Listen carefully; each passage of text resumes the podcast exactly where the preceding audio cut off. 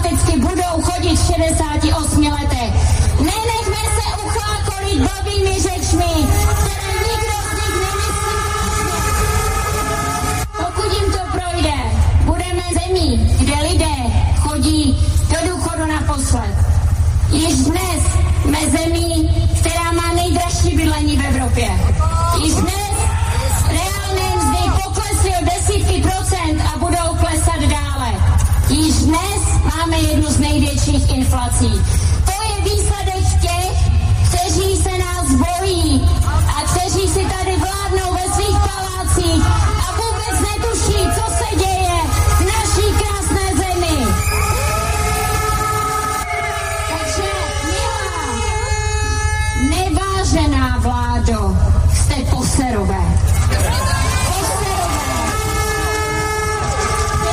bojí kteří se bojí občanů naší země, kteří pro ně v Evropské unii nejsou schopni vyjednat vůbec nic pozitivního, kteří neumí vyjednat nic pozitivního ani tady kousek od nás v malostranských palácích.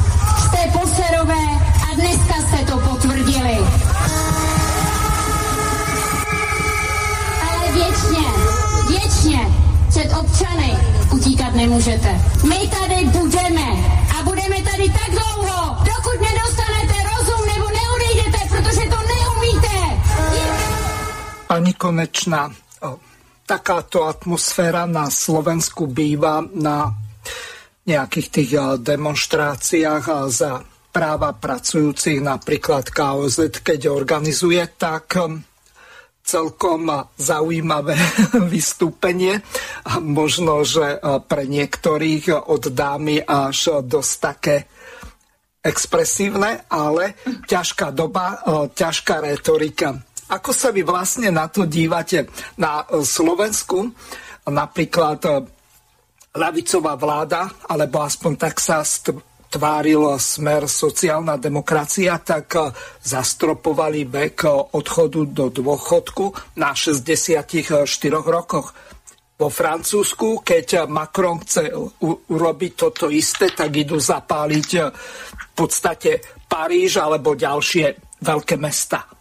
Čiže ako vy sa dívate na to, že českí dôchodci pôjdu v 68 do dôchodku, veď to ich z práce budú odnášať rovno do márnice.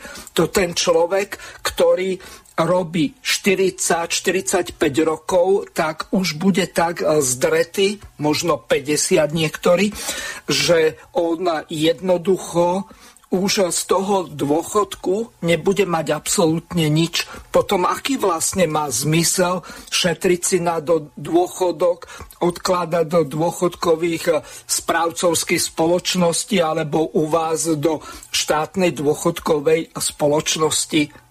Aký zmysel vlastne v tomto trhovom liberálnom kapitalizme má hodnota ľudského života, hodnota pracujúceho človeka? Tak uh, za prvé děkuji za to, že jste mi to uh, pustili, protože uh, ono to tam včera vlastně, včera ne, ve středu bylo velmi emoční. Uh, já jsem šla s těmi odboráři, oni přijeli na letnou autobusy, já jsem s nimi šla z té letné uh, před Strakovou akademii, kde je sídlo české vlády. Jenom pro vaše posluchače je to nějaká cca půl kilometru, kilometrová procházka. Uh, a já samozřejmě jsem, když jsem s nima šla, tak se na mě obraceli s těmi svými problémy, vysvětlovali mi tu svou situaci, takže člověk se potom dostane vlastně do toho varu jenom z toho, že uh, jediný, co může říct těm lidem, je, že na ně ta vláda fakt kašle, protože oni vám říkají ty konkrétní případy ze života a vlastně to bolí strašně moc, takže možná i proto ty, ty emoce, ale já myslím, že je třeba i mluvit uh, tak jak nám pusa narostla. Prostě už jako tyhle ty diplomatické řeči a řeči o tom, že všechno bude v pohodě a že se to nějak vyřeší, už by měly skončit, protože v České republice ta situace je opravdu vážná. Ta důchodová eh, reforma je pouze so- jako část toho problému, protože do toho ministr financí chce uh, brát prostě různé,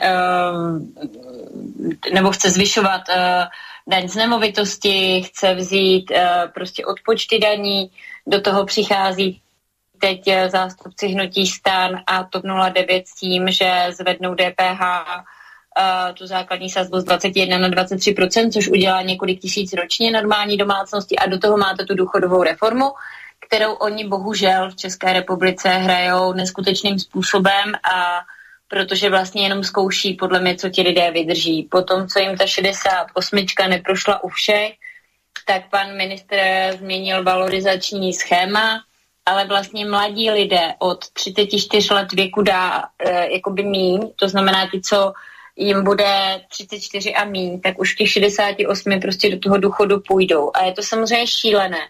A ještě šílenější je, že nevím, jak to máte teda na Slovensku, se přiznám, ale v Čechách my nemáme prostě odchodové kategorie. To znamená, ještě bych asi dovedla pochopit, že třeba dneska v 65 letech chodí do důchodu úředníci. To jako asi jako člověk, který celý život pracuje v kanceláři, tak uh, si myslím, že to jako nějak zvládnou. Ale nedovedu si představit, uh, jak půjde v 65 letech nebo dokonce v 68, jak navrhuje pan ministr, do důchodu například zdravotní sestřička, která se celý život uh, prostě stará o pacienty, zvedá je, polohuje je, má noční, denní, odpolední, je, má velmi zodpovědnou práci. Nebo horník, nebo člověk z ocelárny, který dělá při šílených teplotách nebo vlastně i člověk, který třeba dělá na páse, protože ta práce je monotónní, ty třeba klouby, záda dostávají zabrat. Já si myslím, že kromě toho, že bychom neměli v žádném případě dovolit odchod do důchodu v 68 letech, tak bychom se zcela vážně naopak měli bavit o tom, jaké profese si zaslouží zkrácení toho odchodu do důchodu už dnes, že ono vlastně už dnes se dostáváme uh, na tu hranici 63 a dál a uh, jako v těch 63 letech nejsou schopny některé profese tu pozici vykonávat. Takže eh, já si myslím, že místo toho, abychom se tady bavili o tom, jak zvyšovat věk odchodu do důchodu, tak bychom se reálně měli začít bavit o tom, jak v řadě profesí snížit, protože ty lidi prostě stejně nám končí na dlouhodobých nemocenských nebo nám končí na úřadech práce, prostě protože tu práci nejsou schopni v tom věku vykonávat. Takže vlastně celý ten systém se jenom tváří, že je v pohodě. Není v pohodě. Prostě není už dnes a místo toho, abychom si řekli, jak ho udělat v pohodě, tak uh, samozřejmě dochází spíš k tomu, že prostě oni to chtějí prodlužovat. A když se bavíme o těch protestech všude uh, v Evropě, protože Dneska je to Francie, ale uh, protesty kvůli uh, politikám svých vlád teď vedou v Německu, Belgii, Řecku a v dalších. Tak uh, je to vlastně o tom, že my, když protestujeme, tak je to vždycky jako my máme ve všem snad tu nejhorší možnou variantu toho, co tahle vláda připravila. Takže já fandím protestujícím po celé Evropě, protože si myslím, že tím vyjadřují své názory. Eh, jsem přesvědčená o tom, že eh, prostě to, proč se dneska vláda baví o důchodové reformě a o tom šíleném věku odchodu do důchodu, tak je především proto, že prostě má strach sáhnout na ty bohaté, protože ona vlastně eh, se ten důchodový účet se dneska pohybuje kolem 7% HDP v České republice. V normálních západoevropských zemích je to kolem 12 až 13% To znamená, my vlastně si jako uh, úmyslně vyčerpáváme ten důchodový účet, úmyslně do něho nedáváme dostatek peněz a pak říkáme, nebudeme mít na důchody. Vláda úmyslně selhává v tom, aby ten důchodový účet naplnila. Vláda ale zcela uh, s klidem přijímá to, že se z České republiky vyvádí každý rok minimálně 350 miliard na tyhle peníze ona nešáhne těm svým kamarádům, nadnárodním korporacím, bankám, IT společnostem a různým podobným, ale bude říkat, my na vás, milí mm, lidé ve středním věku, nebudeme mít. Je to blbost. Je to absolutní blbost, protože uh, to není o tom, že by na to neměli, je to jenom o tom, že na to nechtějí mít. A o to se hraje v České republice. Mm-hmm. No, e, spýtam sa vás takto. Dobre by bolo, keby ste našim e, slovenským poslucháčom e, vysvetlili dôchodkový systém v Českej republike. Na Slovensku je to rozdelené do troch pilierov. Jeden je štátny nejaký základný pilier, tam sa peniaze ukladajú v sociálnej poisťovni. Potom máme druhý pilier, to je ten PZS-kový alebo dôchodcovsko-správcovský systém a potom je tretí dobrovoľný pilier. Na Slovensku je to zavedené takým spôsobom, že mladí ľudia, ktorí prichádzajú do zamestnania, už nemajú slobodu voľby, ale do toho druhého piliera musia povinne vstúpiť. Či sa im to páči alebo nie, jednoducho je to povinnosť. Pretože v úvodzovkách zodpovedný človek sa stará o seba, stará sa o to, aby mal niekde peniaze ušetrené, len potom ja som povedal v úvodzovkách zodpovedný, pretože teraz vieme, že skrachovali niektoré tie dôchodkové fondy a tí ľudia o tie našetrené peniaze alebo o časť zásadnú alebo prevažnú z nich môžu úplne kľudne krachom nejakej banky alebo dôchodkového piliera jednoducho prísť a potom naozaj ostane to, čo sa stalo, keď skrachoval napríklad Enron v Spojených štátoch, že išli nejakých 68, 70 znovu do práce z toho dôvodu, že nemali na zaplatenie základných životných potrieb. Jednoducho ich tie dôchodkové správcovské spoločnosti okradli. Situácia v Českej republike je zrejme diametrálne odlišná, lebo e, Slováci pravdepodobne ostali e, sami v tom povinnom druhom dôchodkovom pilieri, v ktorom je zhruba 1,5 milióna ľudí. Ja si pamätám, že keď to pravicová vláda zaviedla v Čechách, ODS, ČSSD a ďalšie, pardon, e, ČSU, KDU, ČSL a tieto, alebo neskôr TOP 09, tak ČSSD to zrušila. Ako je to momentálne teraz po nástupe tej 5 koalície Petra Fialu? A, tak je to takže vlastně ano, pan Kalousek byl ten, který ten, tuším, a teď mu nechci škodit, ale myslím si, že to byl on, který ten druhý pilíř nějakým způsobem eh, zaváděl. Byla to ta pravicová vláda, eh, my už jsme tehdy proti tomu protestovali právě proto, co jste vlastně řekl, že druhý pilíř může být taky, eh, řekněme, hezkou pohádkou pro lidi ve středním a mladším věku, protože vy si budete někam 30 let šetřit, ale když ten fond potom zkrachuje, tak uh, vlastně jako nemáte jakoukoliv šanci se bránit a zároveň tím, že budete část těch peněz, které dneska odvádíte do toho společného důchodového systému, odvádět soukromým kapitálovým společnostem, tak dochází k tomu, že těch peněz do toho jako systému uh, státního odvádíte mín. To znamená, akorát prohlubujete to, o čem jsem mluvila. Jo, jestliže Česká republika dává na důchody k podílu z HDP 7,7%, tak třeba řekové dávají 15,7, francouzi 13,6, rakušané 13. Prostě takhle to jakoby dneska je. A já jako nejsem příznivcem soukromých fondů v téhle věci, protože jim prostě nevěřím. A myslím si, že by naopak ten stát se měl snažit, aby co nejvíc do těch, eh, do, těch, do toho státního rozpočtu na ten důchodový účet vybral a případně ho prostě doplnil tak, jak bude potřeba. Uh, víte určitě, že se v České republice odehrála velká bitva o valorizaci důchodu na uh, zhruba před měsícem. A tam vlastně došlo k tomu, že uh, oni si snížili prostě valorizaci těch důchodů, na kterou ti důchodci v Čechách měli právo, ušetřili tím 20 miliard ale ve stejný okamžik prostě uh, jsou ochotní podepsat různé zbrojní smlouvy za desítky uh, nebo třeba uh, smlouvu na, na nákup F-35, která má mít hodnotu až 100 miliard korun. Ve stejnou chvíli zvyšují výdaje na obranu a tak dál a tak dál. To znamená, není to o tom, že by ty peníze v tom rozpočtu chyběly.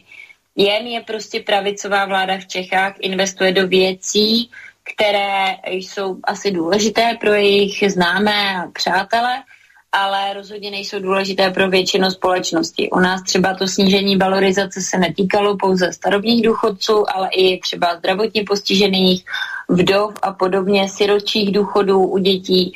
A je to prostě neskutečná ostuda, eh, že neuměli najít 20 miliard, aby dali lidem to, co očekávali a to, co očekávali díky tomu, že ta vláda nic nedělá s inflací, která je v České republice jedna z nejvyšších v Evropské unii.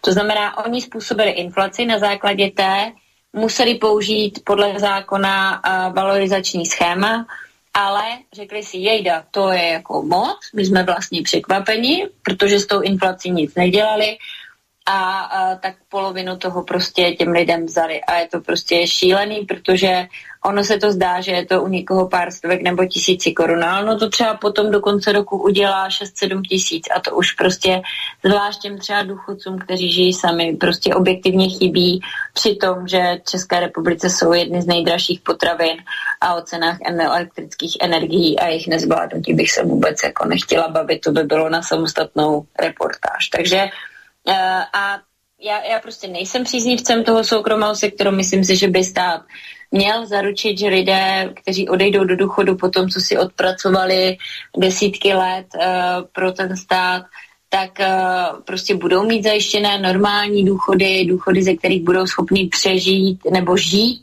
a ne přežívat, a nebo vlastně ani oni občas ty důchody jsou úplně k nežití, protože prostě ti důchodci nemají na nic a myslím si, že je obrovská chyba, že, nebo respektive to ukazuje vlastně tu politiku, politiku pravicové vlády. Tohle je prostě, to je pro ně v pohodě. Třem milionům lidí jsme vzali na co měli nárok, ale teď ještě se budeme bavit o tom, jestli to třeba někam neposuneme. Takže my jsme to měli, pak se to zrušilo, Teď oni samozřejmě, to podle mě bude jedna ze součástí důchodové reformy, že to budou chtít znovu zavést, protože ty fondy to potřebují, ty peníze ale uh, že by to přineslo něco pozitivního pro české občany, to si fakt nemyslím.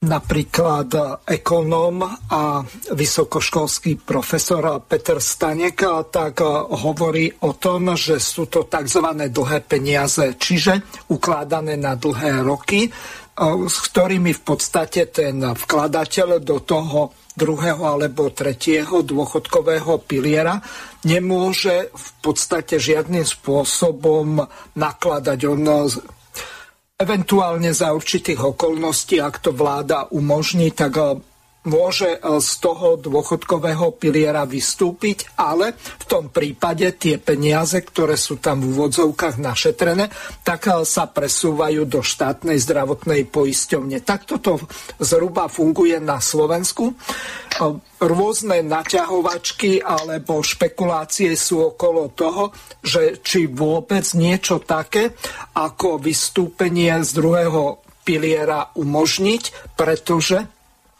na Slovensku nie je jedna jediná politická strana, ktorá by mala v programe zrušenie druhého dôchodkového piliera a v podstate, keď sa pozrieme na to z hľadiska tej rozprávky, pohádky o troch grošoch, tak v podstate to vyzerá takým spôsobom, že ten syn, ktorý by mal podstate e, šetriť e, pre svoje dieťa a na druhej strane vracať e, svojmu otcovi, tak je egoista, pretože on si polovicu z toho odloží do druhého piliera, lebo je egocentricky zameraný a stará sa o seba. Nehľadí na to, že ten jeho otec ho vychoval a má mu to vracať, ale urobí to, že svojmu otcovi v podstate e, zoberie časť, e, povedzme polovicu toho groša, ktorý e, by mu mal vrátiť celý a ten, tú polovičku si nechá pre seba. A tú druhú polovičku, ktorú by mal dať tomu svojmu dieťaťu, tak si tiež nechá pre seba a potom štátu ostane to, že tieto dve polovice musia ísť na úkor štátneho dlhu. To znamená, že štát, keďže tieto peniaze nemá, nemá ich od koho už vybrať, tak si ich musí požičať na úroky. A tu nastáva ten základný problém, o ktorom sa hovorí, že nikdy nebude na dôchodky, pokiaľ bude tento druhý dôchodkový pilier, pretože ten základný princíp o tom, že Je, z jedného groša žijem, jeden dávam alebo vracam ocovi a druhý zás dávam svojmu dieťaťu, aby sa, keď ja budem starý a chorý, tak aby sa to dieťa o mňa postaralo. Niečo takéto už na základe toho, že tu máme liberálny kapitalizmus, nefunguje. Je vôbec nejaká strana v Českej republike, ktorá by mala elementárny záujem, ak napríklad táto 5 demolícií, ako ju e, eufemisticky v úvodzovkách e, nazývate, tak e, že by mala záujem toto zrušiť, tak ako kedysi to, tuším, že za sobotku zrušila ČSSD.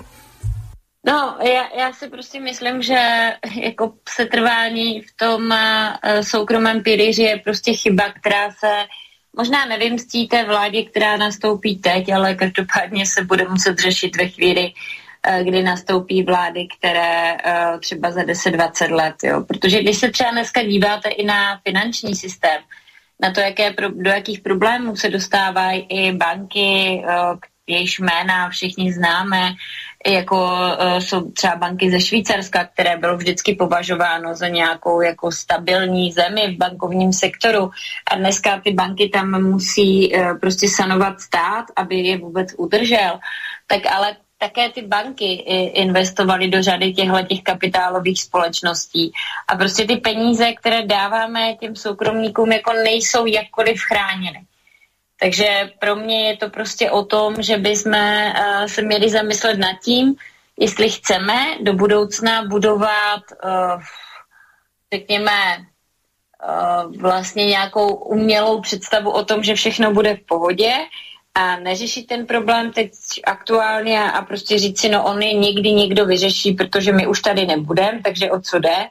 A nebo prostě si řekneme, OK, tohle možná není úplně jako optimální systém a pojďme se radši bavit o tom, jak to vrátit eh, do toho státu, kde to prostě funguje nějakým průběžným systémem, který občas, když máte slabší ročníky, tak prostě musíte uh, více zadotovat, ale pořád si myslím, že si to ti lidé odvedli Eh, za ty roky a že prostě není důvod ani pro to zvyšovat věk odchodu do důchodu a ani není důvod pro to ty peníze posílat raději soukromníkům, než je posílat na ty státní účty. Takže takhle je to za mě.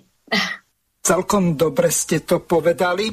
V tej uh, druhej časti relácie bude pán doktor Michal Kotian.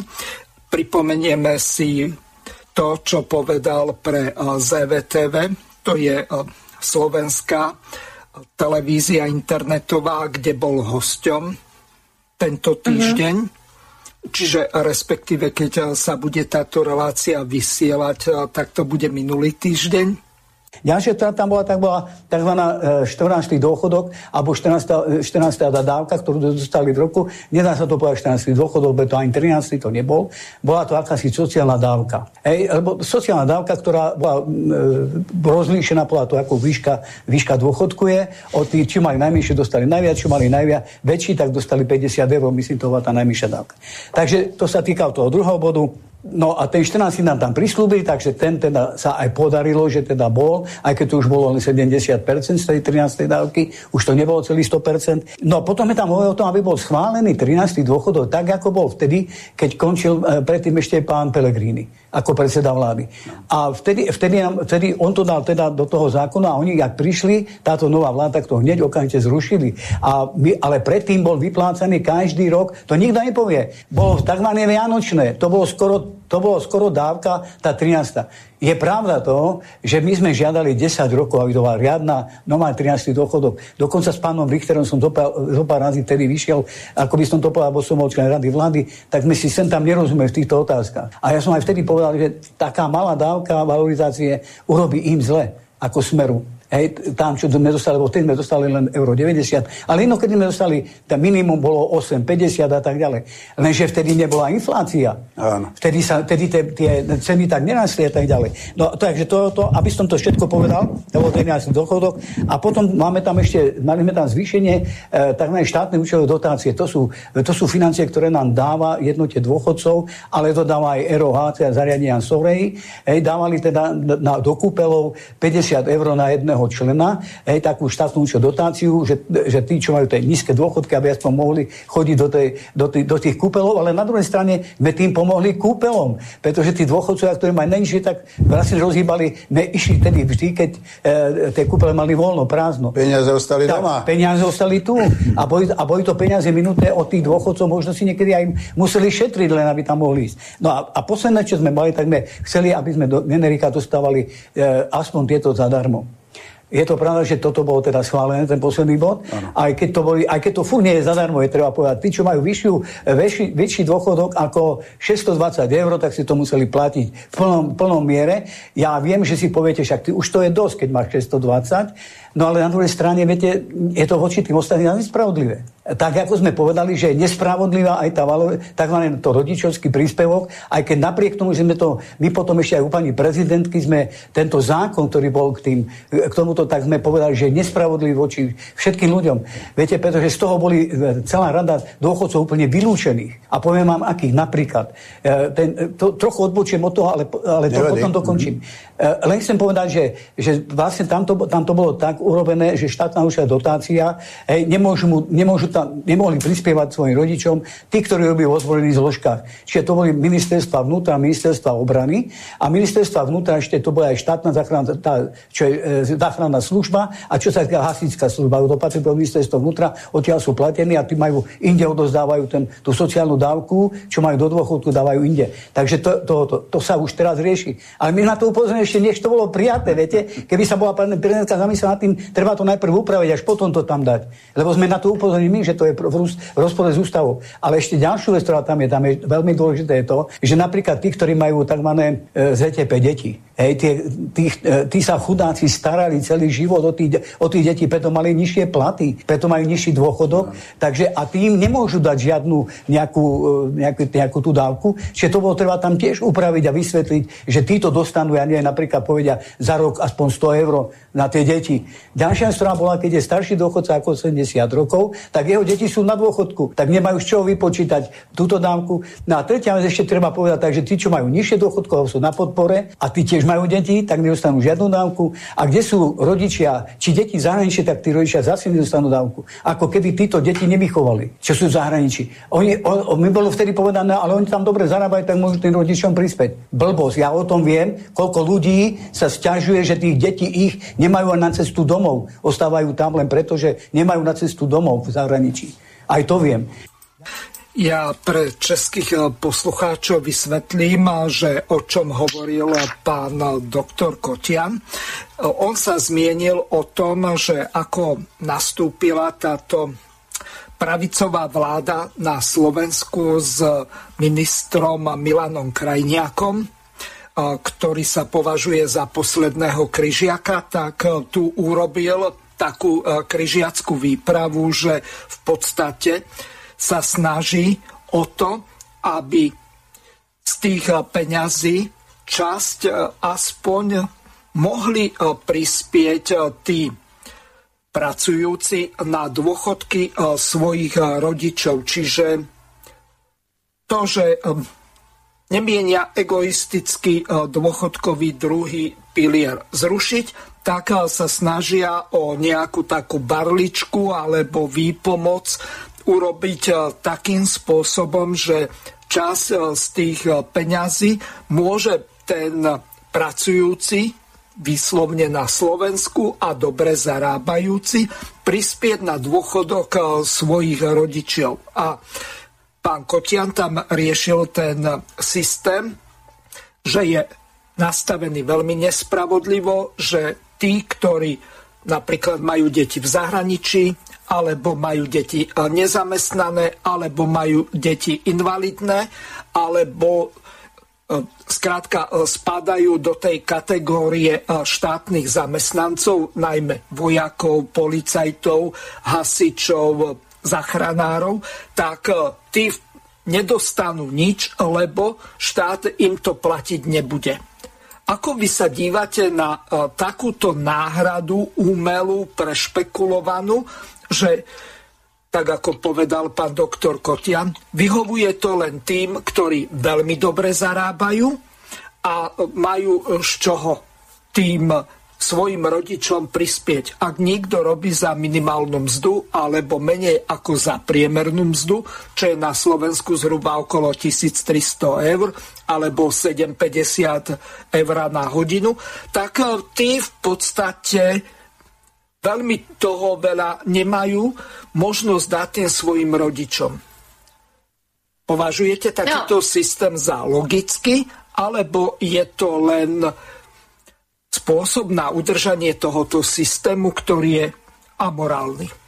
My jsme se o tom, nebo já že se o tom vedla debata i u nás v důchodové komisi, těch komisí bylo několik, ale právě to, že vlastně nějakým způsobem uh, to diskvalifikuje lidi, kteří jsou v tom nevině, jestli to, to můžu říct takhle, tak si nemyslím, že je to nejlepší řešení. Já myslím, že vlastně každý, kdo může uh, a má rodiče na důchodě a vidí uh, jejich důchody, tak uh, nějakým způsobem těm rodičům stejně pomáhá, protože um, znám řadu svých známých kolegů, kamarádů, bez kterých by ti rodiče prostě nepřežili. Například obrovské ceny energií a potravin teď v České republice nebo ceny léku. Takže já jako nejsem pro tyhle ty, řekla bych, že by šlo spíš o kosmetické úpravy, protože se domnívám, že by to mohlo vyvolat eh, řadu nerovností. Každopádně je to věc, kterou možná budou znovu diskutovat, protože vím, že se v několika těch návrzích i v České republice objevila, zatím ten systém tedy takto nastavený není, ale byla bych daleko radši, aby byl jasně daný nějaký minimální důchod, od kterého se jakoby odrazíme, a pak, aby prostě ti důchodci uh, měli šanci mít důchody, za které budou schopni si zaplatit bydlení, energii, jídlo a nebudou mít strach jít do lékárny, když jim paní doktorka dá prostě čtyři recepty s léky, protože budou vědět, že na to třeba ten daný měsíc nemají, což se bohužel taky děje. Takže uh, ne, nevidím to jako cestu, já opravdu jako cestu vidím to naplnění toho důchodového účtu a to musí být spojeno s reformou daňového systému. Bez toho to prostě nepůjde. My ve chvíli, kdy tady ti nejbohatší platí v podstatě uh, stejné odvody v procentech jako ti, kteří vydělávají minimální mzdu, ve chvíli, kdy prostě nejsme schopni uh, vzít ty peníze od bankovního sektoru a v Čechách to je prostě tak, že každá banka patří nějaké své matce. Jestli to tak můžu říct, to znamená, když se podíváte na uh, komerční banku, tak to tuším patří Societe General. Uh, uh, když se podíváte na Rajvku, tak ta patří rakouské uh, Rajvce, když se podíváte na ČSOB, tak ta patří KBC belgické a oni mají obrovské zisky, ty banky, jako desítky milionů, uh, desítky miliard a uh, všechny tyhle peníze ale jdou jakoby ven z té České republiky. To znamená, to, co si tady ušetřili na jedných z nejdražších poplatků, uh, které Češi mají a na úsporách českých občanů, tak to vlastně pošlou dál. A to jsou ty prostě peníze, které bychom měli umět získat zpět. Stejně tak se to týká energetických společností, které za loňský rok eh, třeba český ČES vykázal 80 miliard zisku, jen pro představu, v těch předchozích letech to bylo tak do 10 miliard. To znamená, uh, to jsou peníze, které ale jako získal na základě toho, že ti lidé platili ty drahé energie a on teď uh, prostě by je podle mě měl vrátit. A takových jako věcí se v uh, České republice, ale možná i na Slovensku děje mnoho. To znamená, já vždycky říkám, není pravda, že zdroje nejsou. Zdroje jsou, jenom musíte mít tu politickou odvahu, šáhnout si pro ty zdroje k těm nejmajetnějším a, a nešahat si k těm statisícům nebo milionům těch, kteří ta vláda má pocit, že se neumí bránit a že jim to prostě nějak projde. Mm-hmm. No, ešte sa vás spýtam na jednu pomerne dôležitú vec. Vy ste sa zmienili ohľadom vysokých cien za doplatky na lieky. Zrejme si pamätáte, že pred 89. rokom tak lieky boli zdarma, respektíve na základe toho, že ten dotyčný si zaplatil za ten recept jednu československú korunu. Nejaký správny uh-huh. poplatok. Teraz došlo, respektíve po 89. k tzv. komodifikácii zdravotníctva a najmä farmaceutického priemyslu a lekárnictva.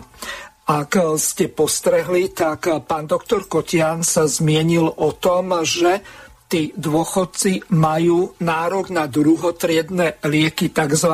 generika. Čiže ten originál, ktorý im predpísal lekár, tak ten nie je e, zvýhodnený, alebo tie lieky e, nie sú bez doplatku.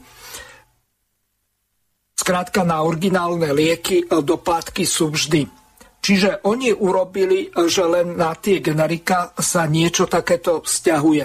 Ako je to v Českej republike, aby si naši poslucháči to vedeli porovnať s vašimi dôchodcovskými pacientmi? No, my v te, teď v České republice řešíme úplně jiný problém. Já nevím, jak jste na tom na Slovensku, ale my řešíme problém, že nám některé základní léky, třeba antibiotika, chybí úplně v tom systému, že nemáte šanci je prostě sehnat takže antibiotika nějaké formy jsou nahrazovány jinou formou, která třeba není tak úplně nejúčinnější. Uh, chybí řada banálních léků, jako teď, teď nevím, jestli teď úplně aktuálně, ale já jsem byla před měsícem v lékárně a nebyla jsem schopná koupit uh, kapky do očí. Uh, tu občas chybí léky na horečku pro děti, to bylo před Vánoci, kdy vlastně uh, takový ten běžný lék u nás je to Norofen nebo Panadol, který se podává prostě uh, dětem, uh, tak, tak nebyl. To znamená, ve chvíli, kdy byla chřipková sezóna, tak to chybělo. Takže my teď řešíme především akutní nedostatek léků, což vím, že je teda problém řady států evropských, říkám, nevím, nemám informace, jak je to přímo na Slovensku, a shodou okolností jsem eh, zrovna ve čtvrtek eh, v Evropském parlamentu měla debatu s, panou, s paní komisařkou, protože uh, nám náš minister zdravotnictví pořád jako tvrdí, jak se to musí evropsky vyřešit. A paní komisařka měla připravit takový jako farmaceutický balíček, který by některé ty nedostatky léků mohl řešit, ve kterém by bylo třeba to, že musí být nějaké zásoby nejnutnějších léků, musí být lepší monitoring toho, co nám chybí, a vlastně nám opět ten balíček stáhla, takže z Evropské unie fakt nemůžeme čekat žádnou pomoc, ale náš pan ministr prostě bude asi čekat až do chvíle, než nevím, co se stane. Takže eh, je to, je to samozřejmě velký problém. Eh, je to potom problém u eh, řady především těch starších lidí. Generika jsou vždycky jakoby levnější v uvozovkách, ale obecně je velký problém, že třeba Evropská unie se neumí uh, postavit k, třeba k patentům, jo, k tomu, kdy Uh, řada těch generik je vyráběna mimo země Evropské unie, takže ve chvíli, kdy se ten výrobní řetězec nabourá, tak jsou třeba nedostupné a my si je vlastně neumíme vyrobit sami a podobně. Té lékové politice je neskutečný nepořádek, především proto, že léky jsou zboží třeba jako rohlík, nebo jako máslo, nebo jako mlíko v Evropské unii. Na ně platí úplně ty samé vzorce, volný pohyb, pohoda, prostě nikdo jako moc nic neřeší. Já třeba problém léku řeším tady v Evropském parlamentu už 8 nebo 9 let. A je to prostě vlastně bobtnající problém a všechno to, co jsme my třeba před třemi, čtyřmi lety říkali, že k tomu může dojít, protože se Česká nebo Evropská unie úplně vzdala svého vlastního farmaceutického průmyslu a výroby léku na svém území a především ty generické léky se dělají například v Číně nebo v Indii převážně, myslím ze 70% nebo minimálně ty substance do nich a, a že to může být problém ve chvíli, kdy se jakýkoliv dodavatelský řetězec naruší, tak prostě jsme přišli na to, že to teď tak je a nikdo z nás neví, co s tím. Takže takhle je to prostě teď je nastaveno v Čechách, prostě pan minister se vymlouvá na Evropu, eh, v Evropě nám v podstatě dneska už ty komisařky bylo řečeno, no jako máte to blbý, ale, ale prostě jako sorry, moc tím nic jako nemůžeme dělat, ale eh, ty tisíce pacientů, kteří denně chodí do lékárny a nemají, eh, říkám, ty kapky na oči jsou třeba věc, kterou Dobře, když máte zánět v očích, tak to fakt bolí, když nemáte antibiotické kapky, ale nějak to prostě asi ustojíte, ale když vám prostě potom chybí antibiotika na angínu, tak, tak je to prostě malér.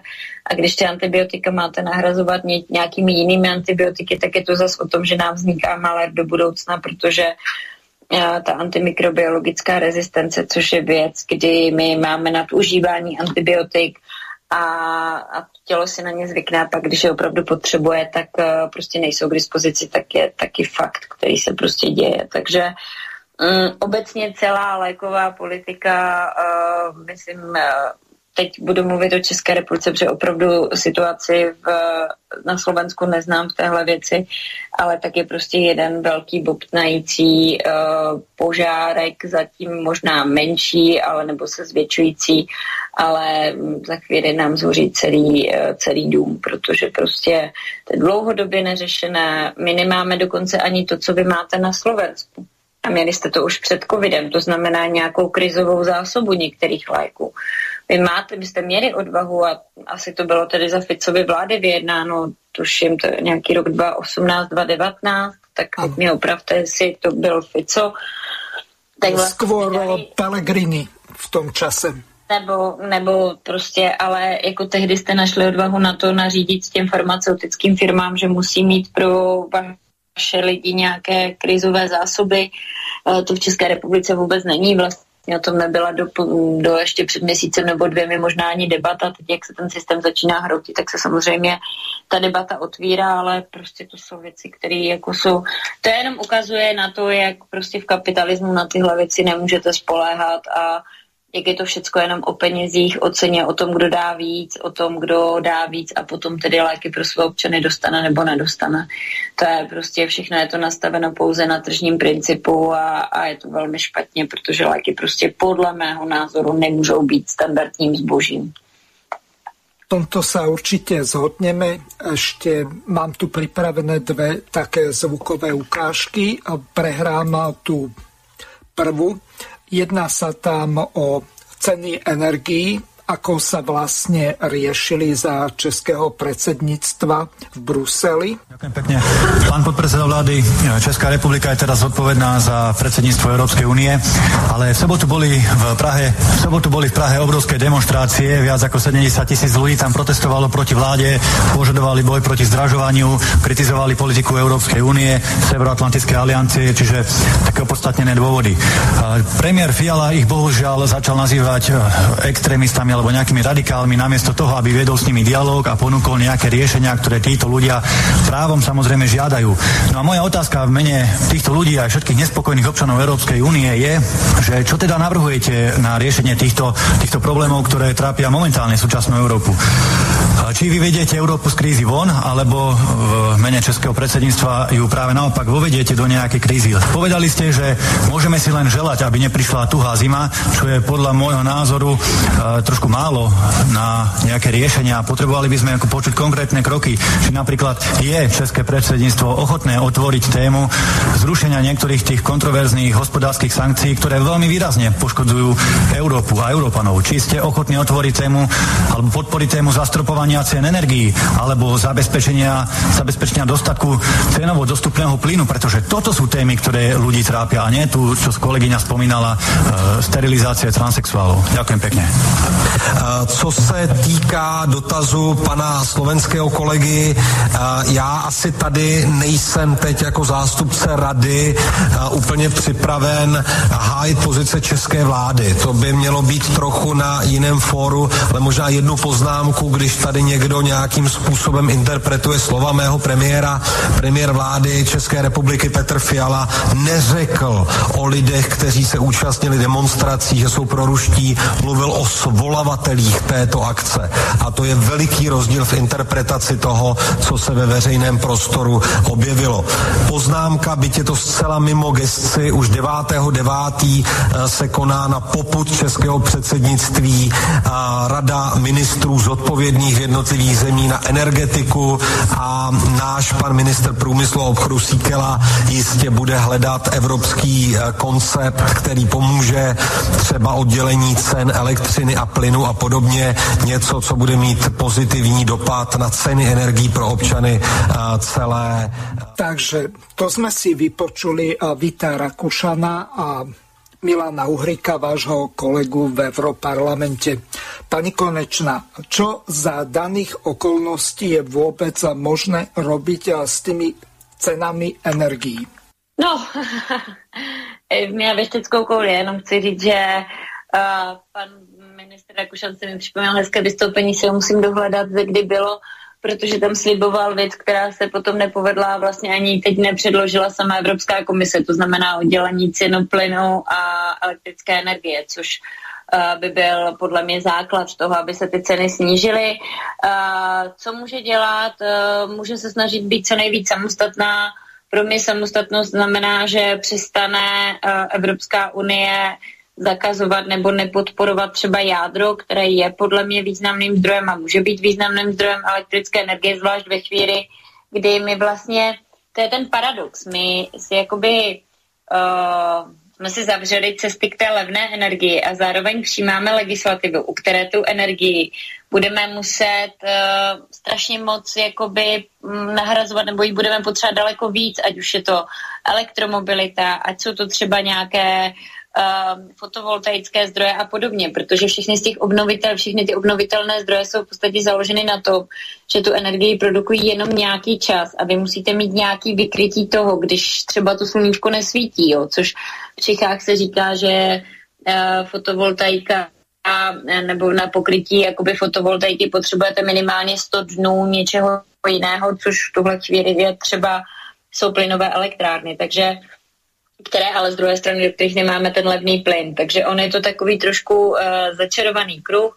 To, co my si myslíme, že by pro Českou republiku byl ten optimální model a vyzýváme k tomu vládu už v podstatě rok a půl, je samozřejmě uh, odkup uh, těch minoritních akcionáří Česu tak, aby Čes byl čistě státní podnik, Tudíž ve chvíli, kdy přijde ta krize, tak mohl do té cenotvorby stát zasahovat daleko víc, protože by nebyl bržděn tím, že nějací malí akcionáři, kteří vlastní tu tam akci, tam dvě nebo půl akcie nebo nějakou část akcie Česu, tak prostě budou vykládat, že byli poškozeni. To znamená, byl by schopný si to regulovat přes, přes ten stát Zároveň musíme samozřejmě uh, hledat uh, ty nové cesty, ale tam je opravdu otázka, protože třeba o dostavbě jaderných elektráren se v Čechách mluví už 15 let a mezi tím nám tady současná, tam ta životnost končí nebo končí, teď nekončí, ale bude končit a my víme, že prostě nestihneme postavit novou do té doby, protože to je výstavba jaderné elektrárny, je samozřejmě otázka 10, 15, možná 20 let. Eh, zároveň se bavíme o nějakých menších jaderných zdrojích, to znamená o, o těch eh, menších elektrárnách, ne typu Dukovany nebo Temerín. Eh, a zároveň se samozřejmě bavíme o energetických úsporách, které jsou ale také dvousečné, protože to, co teď připravila Evropská unie, znamená, že v podstatě domy, které nebudou zateplené, nebudou mít nějaký obnovitelný zdroj energie, tak budou velmi znevýhodněné a z druhé strany ale neřekla, jak těm lidem chce pomoct tím, aby to vůbec byli schopni zvládnout a ufinancovat, protože se jedná o obrovské finanční prostředky, které do toho musíte investovat. Takže když třeba dva starší manželé bydlí v domě mm, po svých rodičích nebo v domě, který si postavili v 70. letech, tak je to může velmi znevýhodňovat. Takže já si myslím, že ta cesta by měla vést uh, především přes uh, v České republice, přestože Čes dostaneme plně pod naši kontrolu, tak abychom ho mohli co nejlépe uh, regulovat, když to budou občané potřebovat. A zároveň uh, budeme mít kontrakty uzavřené napříč, uh, nebudeme mít kontrakty pouze s jednou zemí, tak aby ve chvíli, kdy dojde k nějakému výpadku, tak jsme nějakým způsobem nebyli tak zasaženi. A zároveň samozřejmě je to ale i o tom si říct, že jsme si toho největšího energetického dodavatele v podstatě zrušili a že ano, tím tato vláda prostě nebo Evropská unie se zavázala k tomu, že ceny energií budou vyšší a vyšší. Měla by to být kombinace řady opatření a, a nicméně česká vláda nedělá nic z toho, co by mohlo pomoct vyřešit tu, ten nedostatek energií na trhu uh, za celý svůj vlastně za celých těch uh, jeden a půl roku, co nám vládne, tak nepřišla s ničím smysluplným, kromě teda toho, že zavedla sankce, čímž jsme si odřízli levný ruský plyn a uh, začali jsme ho nakupovat v draze, draze ze zahraničí. Otázka je, jestli nakupujeme taky ruský akorát přes nějakého prostředníka ale to už eh, nechci komentovat, to je jenom má, má spekulace, které sice asi v různých internetových mm, diskuzích existují nějaké důkazy, ale já ty, ty reálné jakoby teď nemám v ruce, takže o tom nechci mluvit, ale prostě je to varianta, která se ukazuje, že je, že prostě se ten ruský plyn přeprodává třeba do Azie a Aziaté nám ho potom prodávají za samozřejmě vyšší cenu, ale ten, ten samý plyn, takže je to prostě takový trošku někdy hraní si na to, že my budeme ti hrdinové, ale ti lidé prostě budou trpět. Posledná ukážka. Právo na hotovosť sa snažia niektoré štáty Európskej únie, vrátanie Slovenska alebo Rakúska. Bude ma zaujímať váš názor na to. Jedna krátka ukážka opäť s Milanom Uhríkom. Europoslanec a predseda Hnutia Republika Milan Uhrík prichádza s ráznou iniciatívou na zabetónovanie práva na hotovosť v Ústave Slovenskej republiky. Milan Uhrík napísal Chceme zachovať právo na hotovosť, aby vás politici nemohli finančne vypnúť. Európska únia práve teraz schvaľuje legislatívu na kontrolu platieb cez kryptomeny. Mnohé štáty obmedzujú používanie hotovosti, aby mali financie ľudí pod väčšou kontrolou. Vlády obmedzujú slobodu ľudí postupne vo všetkom. Kanadský liberálny premiér Trudeau nechal zablokovať účty zúfalým kamionistom, ktorí protestovali proti jeho neschopnej vláde. Jedným kliknutím prišli o príjem aj o úspory. Keby nebolo hotovosti, tak sú zo dňa na deň existenčne zlikvidovaní a nekúpia si ani obed. Práve kvôli takýmto bláznom v politike treba zachovať hotovosť. Kto chce, nech používa platobné karty. Aj my ich bežne používame, veď žijeme v 21. storočí. Ale nesmie to byť jediný spôsob, ako môžu ľudia vlastniť a používať svoje peniaze.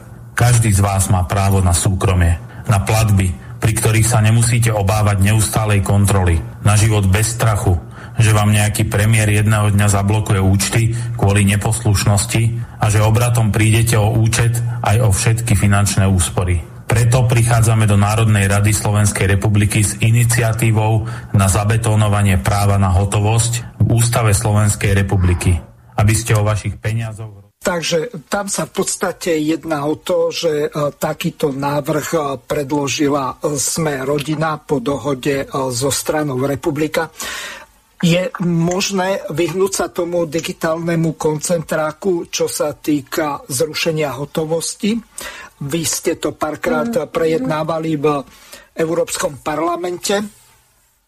Ako no, je to možné a je to, je to dokonce nutné. Já vím, že i českým, českým senátem teď už jim něco podobného prošlo. Já si myslím, že do ústavy by mělo být dáno právo na hotovost. A to nejenom z důvodu, které zmiňoval pan kolega Uhrík, že uh, prostě se může stát, že těm bankám se třeba nepovede tak dobře, nebo něco podobného, ale i proto, že pořád je obrovská skupina občanů, kteří prostě ty bankovní služby, ty elektronické, byť žijem v 21. století, neumí používat tak, jak by potřebovali. A mít právo na to zaplatit v hotovosti, vybrat si ty peníze, je prostě podle mě základní právo, které tím pádem nevytváří diskriminaci, protože ve chvíli, kdyby právo na hotovost nebylo a všichni bychom teď mávnutím kouzelného proutku chtěli začít platit pouze platebníma kartama nebo pouze přes, přes účet, tak budeme skup, eh, o, diskriminovat obrovskou skupinu obyvatelstva. A e, kromě toho, že já si myslím, že prostě by si každý měl umět vybrat, jestli chce platit tak či onak, tak je to i o tom, že prostě vytváříme a znesnadňujeme život prostě strašné spoustě lidí a to je podle mě jako obrovská chyba. Takže uh, já jsem proto zavést právo nebo uplatnit právo na hotovost v ústavě. Myslím si, že by to bylo moc dobře a určitě bych to podporovala i v Čechách. Ďakujem vám veľmi pekne, pani.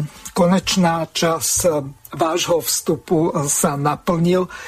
Ešte na záver môžete sa rozlúčiť s našimi poslucháčmi a povedať nejaké také poz, pozbudivé konštatovanie alebo víziu, že bude lepšie, ak vôbec.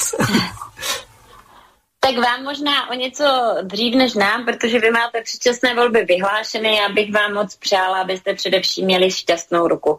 Abyste nevolili uh, ty, kteří slibují nemožné, a, ale abyste volili ty, kteří uh, jsou připraveni pomoct většině té společnosti.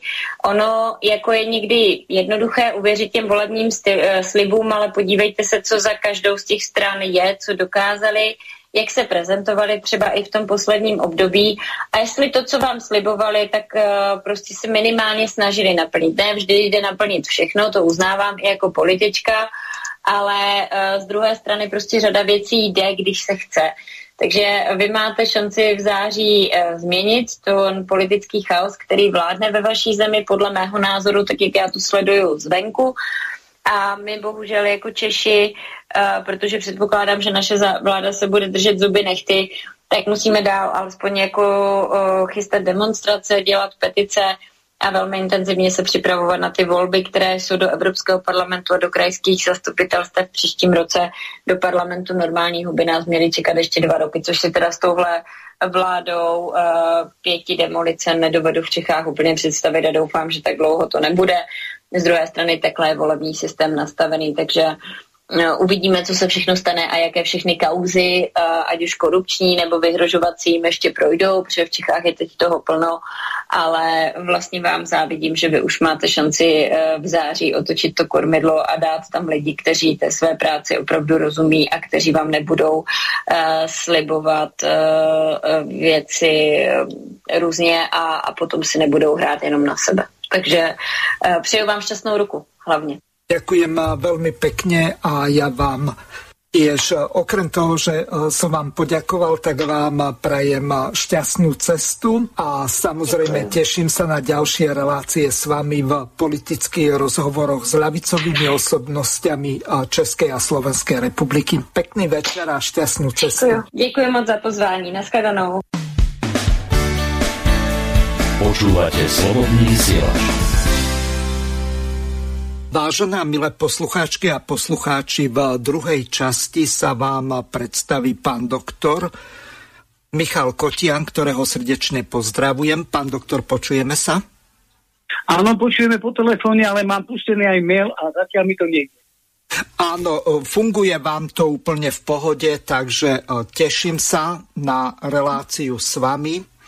Takže... Môžem hovoriť teda aj do, cez internet, áno? A, áno, takto môžete hovoriť e, cez telefón teraz. E, aplikáciu áno. už nebudeme teraz zapínať, e, lebo takto vás mám pripojeného. Pán doktor, dobre by bolo vzhľadom k tomu, že my máme tu zaužívanú takú tradíciu, keď niekto príde prvýkrát ako host do Slobodného vysielača, tak je dobre našim poslucháčom sa predstaviť Dobre by bolo, keby ste povedali pár slov o sebe. Nemusí to byť nejaké také široké kurikulum vitae či životopis, ale no. jedná sa o takú záležitosť, aby naši poslucháči získali nejakú takú všeobecnú predstavu, že kto sa im prihovára cez mikrofón, respektíve telefón vo vašom prípade. Nech sa páči.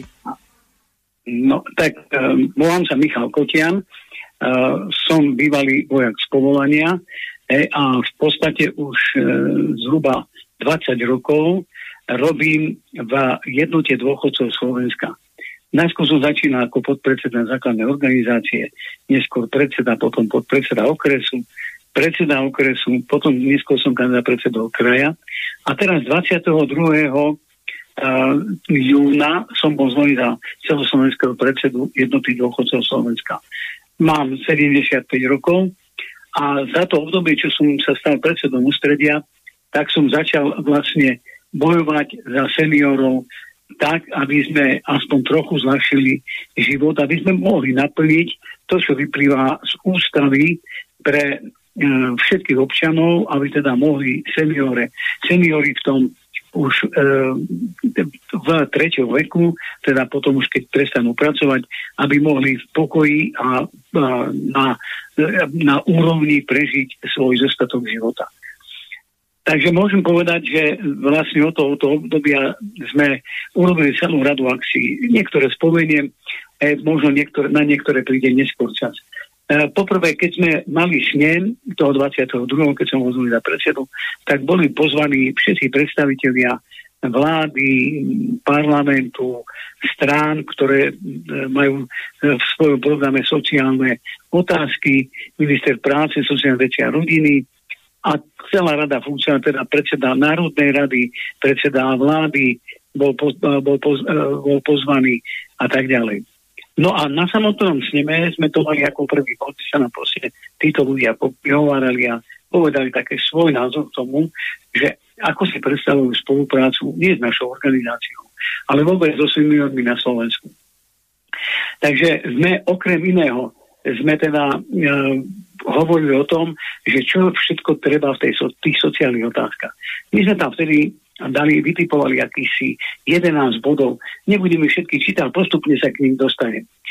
No a keď sme končil snem, tak zhruba na druhý deň alebo dva dní po sneme sa ohlásil pán predseda Národnej rady, pán Kolár, že navštíví nás v našich kanceláriách a urobíme tam aj e, tlačovku. E, naša organizácia v ústredie e, sídli na Výhonskej 1, to je Bratislava Rača, kde teda sme ho veľmi srdečne privítali. Boli sme radi, lebo takýto funkcionár medzi nás prišiel po prvý raz, že prišiel k nám do kancelárie a vlastne sa s nami o týchto veciach rozprával.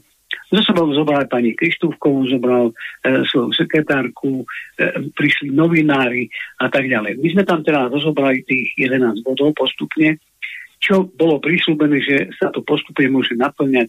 Hej, a on mi povedal, ak niečo vám nebude jasné, alebo sa chcete opýtať, ako budú jednotlivé body plnené, hej, tak stačí sa obrátiť na pani Krištúkov, zavolať, hej, a ona by vám mala povedať, čo a jak teraz sa rieši. Áno, Národná rada by pomohla seniorom. No a potom ešte tá jeho sekretárka, meno som si bohužiaľ nezapamätal, tak takisto som dostal aj od číslo telefónu, aby som tam mohol zavolať. Ja som zhruba po e, štyroch týždňoch po, tejto, po tomto stretnutí som telefonoval pani Kristúvkovej, hej, že e, teda či sa niečo s tými otázkami, čo sme tam mali na či sa niečo robí. Tak mi vtedy povedala, že pán predseda e, parlamentu je na dovolenke, že v súčasnej dobe nezasada parlament, takže zatiaľ s týmito otázkami sa nerieši nič. No a ja som teraz samozrejme nespokojil, no ale som povedal, tak keď sa zatiaľ nič nerieši, tak som si predsa povedal, no tak počkáme ešte. Tak som nejakých dva, dva týždne ešte čakal, potom som mal tej pani sekretárke, no mi oznala, že ona je sekretárka pána predsedu parlamentu a nie moja, aby ma informoval, čo sa plní a čo nie. No a na základe tohoto sme videli sa nič neplní z toho, čo sme sa ako si dohodli, No tak e, som vlastne vyvolal vtedy, e, nie len ja teda, ale predsedníctvo rozhodlo, že urobíme, e, že v takom poveľkom, že budeme, urobíme refer, nie referendum, ale podpisovanie e, petície e, do Národnej rady so šiestimi bodmi. Ja tie body postupne rozoberiem. My sme na túto petíciu zhruba za 3,5 týždňa sme nazberali 184 tisíc podpisov No a išli sme potom do Národnej rady, presne sme tam išli 13.9. To bolo vtedy, keď e, sa nepodarilo e, predsedovi parlamentu otvoriť zasadanie e, Národnej rady, pretože proste sa neza, ne, vtedy to bolo tak, že vznikli problémy v koalícii a proste nebolo nebola otvorená Národná rada bol hrozne vytočený, to bolo vidieť na ňom už, keď sme tam prišli. To, že sme sa dovolili si vôbec e, dôchodcovia urobiť nejakú petíciu. Veď ja som uvažoval ešte aj o druhej veci, by sme urobili nejaký ten štrajk, ale nevedel som si to dobre predstaviť, ja som uvažoval tak, že by sme išli, dajme tomu, pred národné výbory, či pred e, mestské úrady alebo obecné úrady, kde by sme tam zopár seniorov, možno 20-30, tí, čo môžu chodiť, že by sme si sadli tam, no a proste by sme takúto akúsi nechcem povedať revolt, ale upozornili na seba, pretože dovtedy sa ni, žiadny zákon neriešil, len to, čo bolo a bola inflácia v tom období, bola obrovská, veď bola vtedy, to bolo nejakých cez 15%. Viete, a dôchodcovia museli si kúpiť. Tá inflácia sa e, predovšetkým týkala e, potravy, týkala sa vtedy, hneď sa týkala, myslím, že to boli aj pohodné hmoty, plyn, voda a ja neviem, čo všetko začínali dražieť.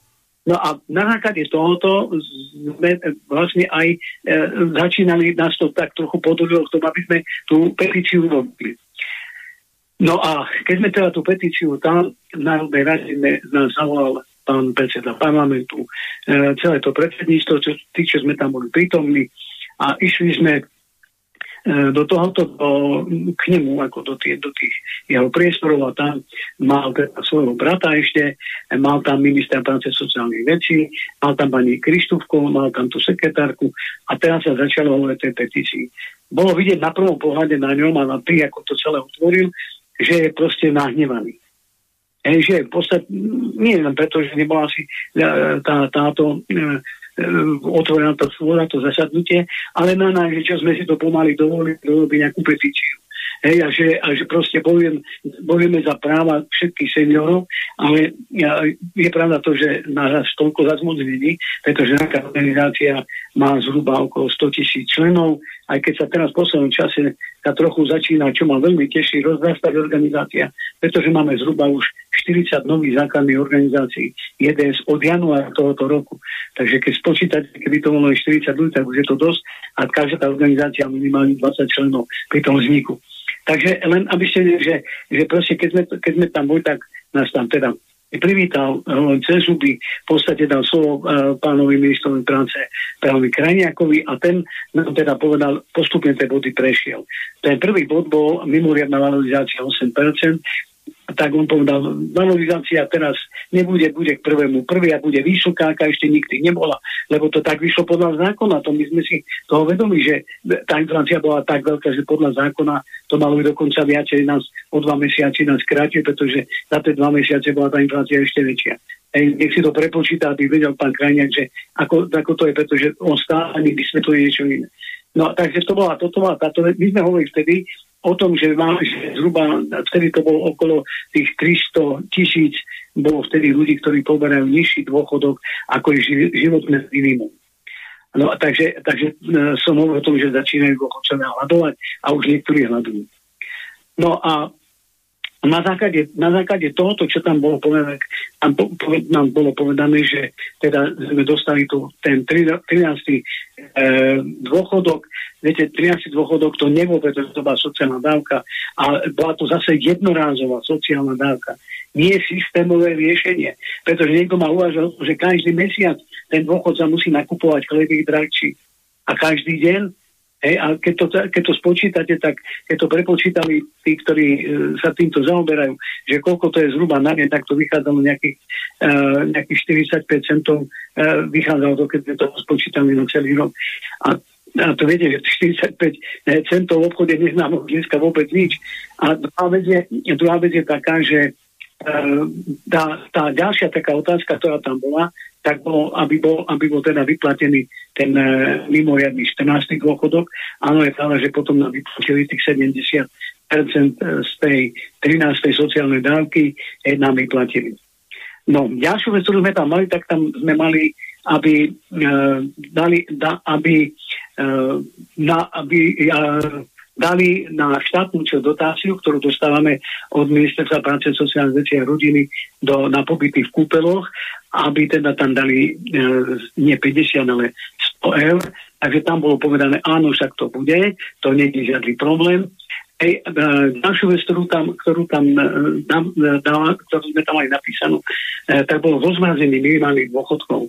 A tam to není problém, prvému prvý e, 2023 budú rozmrazené. Lenže Národnej rade bolo nakoniec schválené, že nie od 1.1.2023, ale od 1.1.2024.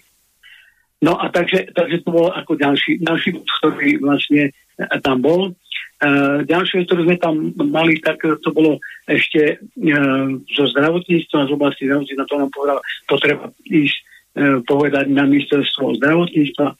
Viete, len ja sa, ja sa domnievam, že parlament rozhoduje o tom, čo má robiť zdravotníca alebo nemá, pretože tam sa jednalo o to, že aby, aby sa jednak tie tzv. Bčkové pobyty v kúpelu, aby platilo plnom rozsahu, platili poisťovne zdravotné, tak ako Ačkové, pretože dôchodcovia už nemajú na to, aby si mohli dovoliť na 3 týždne zaplatiť pobyt kde išla, išli nenormálne hore vtedy už tie ceny, dnešné ľudia to je ešte horšie. Hej, takže uh, tí ľudia, aj keď majú nárok na tzv. bečkové pobyty, hej, tak nemusí ísť lebo na to niektorí nemajú. Nehovorím, že všetci, ale niektorí nemajú. Uh, možno polovička tých dôchodcov si to nemôže dovoliť. No a ďalšia vec, ďalšia vec ktorá, uh, ktorá tam teda bola, k tomu už tak sme hovorili, uh, aby boli lieky zadarmo. Viete, nám všetci, aj, aj pán Eger vykrikuje, že však máme lieky zadarmo. Áno, máme generika zadarmo, ale generika e, naše, naše ministerstvo zdravotníctva neobjednal. A preto sa dávajú lieky, ktoré nie sú generika, za drahé peniaze si dôchodca musí kúpiť. Ja netvrdím, že to je nejaká vysokánska obrovská pálka. No ale sú hodiny, ktorí už nemajú na chleba. Nie je to ešte na lieky. Rozhoduje, či si má kúpiť niečo na ZTG, alebo či si má kúpiť lieky. Pretože to je táto a to ešte nehovorím o, ja neviem, keď by potreboval súdne inekciu, ak má osteoporózu, tak jedna inekcia je 50 eur.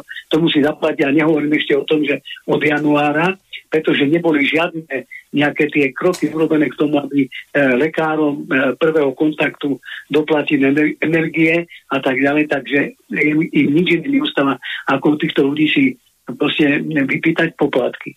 Ale to nie sú poplatky za to, že bol ošetrený. Tak ako z ústav vypýta, že je zdravotnícka celé zadarmo, bezplatná. Ale to, to je tak, že tam on dá úkon, že tam niečo urobil naviac, ktoré možno nemusí urobiť, alebo nie tak draho spoplatne, ako to tam on dá. A skúste mi povedať, ukázať seniora, ktorý povedal, ja vám žiadne peniaze nedám, pretože na to povedal pán Neger, že vám nemáme dať. Ja by som bol zvedavý, ktorý by to urobil. Nie len zo seniora, ale vôbec z ľudí. Takže to sa, týka, to sa týka toho. Ďalej by som mohol povedať ešte, že sme, to, to, bol, ako, toto, bol, toto bol tie kroky, ktoré sme tam urobili. No a vtedy sa pán Neger strašne vytočil nie pán Eger, ale pán e, Kolár, a ten, a ten povedal, že vysvetlite, prečo by som sa mal s vami z jednotou dôchodcov zaoberať, alebo prečo by som sa vôbec mal zaoberať seniormi, keď seniori tvoria len 1% našich vodičov. No a e, potom tam boli také odpovede, my sa e, úplne stáčili vtedy e, slzy do očí, pretože som nebol schopný pomalinky na to odpovedať, pretože jediná vec, ktorá ma napadla, bolo to, že som povedal, ale vy ste premiér nie svojich voličov, ale celej Slovenskej republiky. Vy sa musíte starať do všetkých ľudí. No a Takže toto, toto bola táto otázka, aby ste vedeli, že, že to, to sme tam vtedy prejednali. No a ďalej ďalej potom sme postupne riešili toto, keď sa nedalo cez koalíciu, cez opozičné strany. Veľmi nám prišiel, vyšiel v ústretí, nám vyšiel vtedy hlas, e, predovšetkým pán Erik Tomáš, ten nám pomohol veľmi, pretože jednak hovoril o tých e, minimálnych dôchodkoch, teda, aby sa rozmazili na dôchodky. Dosiahlo sa nakoniec, že teda budú rozmazené k 1.7. tento rok aj tieto minimálne dôchodky. Potom ďalšia vec, ktorá sa tam, ktorú sa tam podarilo, ako si presadiť, že bude mimoriadná valorizácia. Ale nie tento rok, až na druhý rok to tam SAS presadilo a tým pádom to bolo schválené. E, až na ten ďalší rok.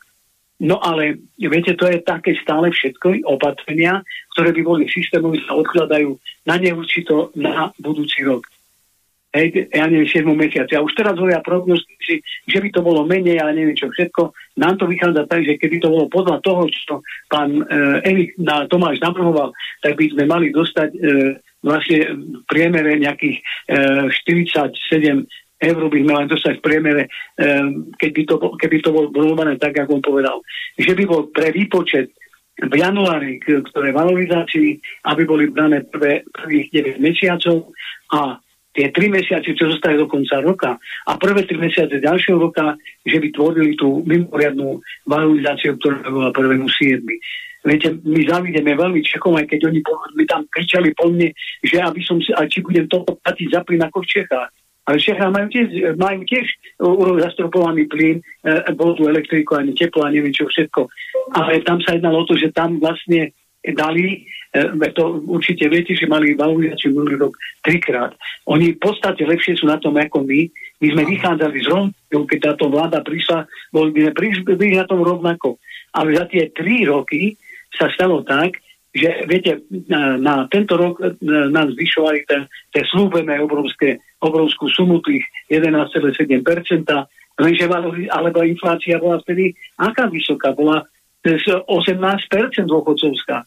No a minulý rok, predtým rok, hej, tak tam bola tá bola valorizácia len 1,62 a to je e, úplne nič v porovnaní s tým, ako išlo do januára ceny prudko hore. Takže na jednej strane nám dali 1,6 a na druhej strane išli ceny všetkých potravín základných išli hore. Ceny liekov, ceny všetkoho toho, čo vlastne potrebuje človek preto, aby mohol normálne žiť. No a my sme ešte iniciovali to, a musím dodať k tomuto, E, pani prezidentke, hej, aby zastavila rodičovský bonus. K tomuto sa budem vyjadrovať zvlášť. Pretože rodičovský bonus, ktorý je z, na, zo stola, alebo ktorý vymyslel, dal dohromady pán minister práce sociálnej veci so svojím týmom, viete, tak vyriešili tak, že my sme to prepočítali, že to vychádza len každý tretí a štvrtý dôchodca dostane tento rodičovský bonus. On tvrdí, že to je 80%. Ja tvrdím, že nemá pravdu. A ja vám vysvetlím, kto všetko nemá nárok na ten rodičovský bonus. Aby trochu ľudia vedeli. Pretože sa, strašne všetci si myslia, mám, mám 8 detí, tak budem mať taký bonus, že nebudem čo s peniazmi. Nie, bohužiaľ. Ak tie deti majú plat nižší ako 620 eur, nedostanú nič, pretože títo ľudia neodvádzajú do poisťovní a do a daň neodvádzajú. Takže títo nemôžu dať svojim rodičom žiadny rodičovský bonus. E, ľudia, ktorí sú v ozbrojených zložkách, nemôžu dať. To teraz riešia, keď je neskôr, keď to my tam e, prijat, e, e, pripomienkou pani prezidentka, aby to nepodpísala, pretože to je e, protiústavné pretože sa to netýka všetkých. Ej, rodičovský bonus, aj to trochu odbočím, ten napríklad majú v urobený tak, že každý, ktorý má jedno dieťa vychoval, tak má toľko a toľko, ktorý dve deti vychoval, má toľko a toľko každý mesiac. Viete, a tuto teraz to vypočítali, že najviac teda môže, e, môže teda, koľko môžu dostávať. Najviac nedostanú to rodičia tí, ktorí deti sú v zahraničí alebo robia v zahraničí, Čiže aj títo nemôžu dostať ozbrojené zložky, že to sú vojaci, policajti plus e, požiarníci a záchranné zložky, takže títo to nemôžu dostať ďalej. Zoberte si, keď niekto vychoval ZTP, čiže no, postihnú tú osobu. Veď títo ľudia sa najviac starajú o tie deti a tí nedostanú nič, lebo nemajú z čoho to tam dať, ten rodičovský bonus. No a teraz poviem ešte, je kvantum dôchodcov, ktorí sú bezdetní. Hej, takže, takže títo bezdetní takisto nedostanú žiadny rodičovský bonus, lebo ho nemá kto A ďalšia vec je ešte taká, že niektoré deti zomreli. Ďalšia vec je taká, že to, kto vychoval to dieťa. Viete, že keď sa rozve, rozviedli manželia a tak ďalej, bolo tam kvantum nevyjasnených vecí a oni spustia zákon a už to teraz prepočítavajú. A čo ma teda najviac mrzí je to, že sa dozvie, že v sociálnej poisťovni nejaká je to, že sa bude vypočítavať rodičovský bonus, bude sa e, vlastne e, odmrazovať ten minimálny dôchodok, tak musela sociálna poisťovňa príjmať e, 134 ľudí, zamestnancov na to, aby mohli vypočítavať tieto veci. Čo každý zamestnanec potrebuje stolík, potrebuje počítač, potrebuje e, kanceláriu a potrebuje budovu. Hej, tak to všetko sa ide nakúpiť kvôli tomu, aby sa mohlo toto prepočítať. Keby tie peniaze, ktoré tam na toto zariadenie dajú, rozdali dôchodcom, tak možno polovičku tých peniazí dostanú. Nemuseli žiadny rodičovský bonus dávať. Mohli dať tak, ako to robili v Čechách. Nech sa idú naučiť, keď to nevedia. No a samozrejme, ja teraz hovorím o to, keď stále hovorím o, o Čechoch, tak vám musím povedať to, že priemerný dôchodok v Čechách je o 230 eur vyšší ako u nás. Priemerný. Takže to e, o niečom svedčí. No a potom ďalšia ktorá tam je, tak e, my sme riešili ešte otázku tzv. chudoby. Sme prišli na to, že aj počas tohoto covidu a počas tohoto prúdskej inflácie, ale tak sa zvýšil počet na 483 e, tisíc dôchodcov. To je zo sociálnej poisťovne táto ten údaj. Čiže nie je to nejaký vymyslený údaj. Z rozboru zo sociálnej poisťovne. No a a nedáme, aby som nepovedal ešte aj takú ten, ako si by som povedal infarktovú vec, v tom, že uh, dôchodcov prúdko ubudlo. Nikto zatiaľ o tomto nehovorí, že nás ubudlo moc, pretože oproti normálnym rokom, kedy nebol ešte COVID a tak ďalej, tak celkom za roky 2019 až 2022 do decembra, hej, tak ubudlo celkom 52 tisíc naviac 52 tisíc dôchodcov oproti normálnemu stavu, ako bolo predtým. 52 tisíc to je jedno veľké obrovské mesto. A každý mesiac je to teda o tých 52 tisíc dôchodcom za dôchodkov vypočítava menej. Samozrejme, to sú aj vdovské a vdovecké. Takže toto, toto som vám chcel povedať, že e, toto sú naše také ciele, ktoré momentálne riešime. Samozrejme, máme toho viac, e, e, pretože je treba, aby aj to postavenie ľudí, ktorí sú v zariadeniach, či sa to týka súkromných, bývam sa to volí domový dôchodcov, dneska sa to volá domový sociálnych služieb, aj keď to je možno ešte horšie zariadenie, ako bol tý, tie domový dôchodcov také hanebné.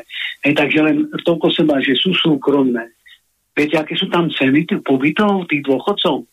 Až, až do tisíc eur za mesiac musia títo dôchodci zaplatiť za pobyt tam za mesiac. E, neviem, kde to majú zobrať. Zoberte si, koľko je priemerný dôchodok, tak viete, že priemer nám teraz o čo si vstupol, predtým to bolo e, 500 15 a dneska to je nejakých 555 eur ale aj tak je to strašne málo. Za tých 555 eur ten človek ledva vyžije. Ak je sám, tak má problém, aby vyžil.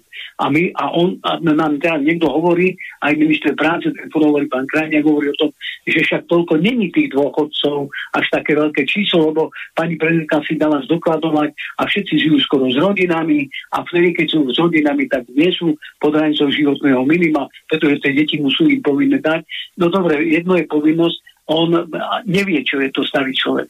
Viete, ale aj on zostane zistí, čo to je, že e, áno, keď žijem s manželkou, tak žijem. Ale koľko je tých dôchodcov, ktorí predtým, než teda príde na dôchodok, tak žije tak, že žijú oddelené od manželky. Že si samostatne zabezpečí byt a každý žije sám do vlastného rozpočtu, aj keď sú manželia. Oni sa nerozvedú, ale nežijú spolu. Žijú každý sám. Ale ďalšia vec je ešte taká. Koľko, koľko je takých, ktorých, e, dajme tomu, deti obrali o celý majetok Veď pán Krajňák zastavil aj niektoré tie e, tzv. No, no, čo, čo sa e, ľuďom odoberali byty, domy a tak ďalej, takže tieto e, boli pozastavené, ale tam sa jedna ešte, toto, toto nie sú tie peniaze, tie, ktoré ich deti vyhodili na cestu. Viete, ja, ja používam také možno nesprávne prirovnanie. Viete, ja mám nesmierne rád zvieratka všetky, nielen psíkov, mačky mám rád. Hej, ale na druhej strane nemôže sa zviazko postaviť pre človeka a my my máme tak, že keď niekto vyhodí psíka von, môže dostať 1,5 až 2 roky. Keď vyhodí starého človeka von, tak čo dostane? Nič, ešte pomaly pochvalu, že je o jedného dôchodcu menej, tak ako to niektorí sa v parlamente snažia, niektorí poslanci hovorí o tom, že sme ekonomicky nezaujímaví, hej, že sme stratou pre štát. To je, to je táto. My sme tento štát budovali. My sme, my sme tento štát e, urobili taký, aký, aký bol. Nejaký je teraz to už čo rozkladli, tak za to už títo ľudia chudáci nemôžu, ktorí robili celých 30 alebo 50 rokov a teraz ich niekto tam e, na, na, dáva im almužnu a on sám má milióny. Ja viem, že sa ľahko zvíjajú e, platy poslancom a veľmi ťažko sa zvíjajú dôchodky. A ešte teraz a na písmech hej, sa teraz povie. Pán e, minister práce a rodiny povedal, koľko tam dôchodcov, toľko, toľko dám aj deťom. No áno, deťom z dvojnásobnej rodinnej pridávky. Ja sám som manželko vychoval tri deti, viem, aké sú náklady na tieto deti. Ale vy si myslíte, alebo niekto si myslí, že tieto peniaze, ktoré dostanú ako rodinné pridávky, naozaj skončia pri deťoch? Ja som presvedčený, že nie. Minimálne 50% to deti nedostanú. A myslíte, že tieto zvýšené rodinné pridávky potrebujú všetci, aj horných 10 tisíc, ktorí majú aj mesačný príjem nejakých 5 alebo 6 tisíc eur, potrebujú aj tieto zvýšené rodinné pridávky. No ale teraz vám poviem tak, na druhej strane e, tomu dôchodcovi e, nepridali a keď dieťatko nebude niekde vychovávať, e, aby som nepovedal, len do rómskych osad, ale aj možno aj, aj tí, ktorí sú teda e, majú obyvateľstvo, tie sa niektorí nestarajú deti a čo urobí? Sociálka im ju dobre, vycho- odobere, vychová ich štát za štátne peniaze. Jemu sa skoro za to nič nestane, tomu človeku. Jeho nezavú za to. Ale zoberte si, že čo urobia s dôchodcom, keď nemá na, na stravu. Keď nemá zaplatené plynu, elektriky, vody, tak ho vyhodia na ulicu. Nebude mať nič.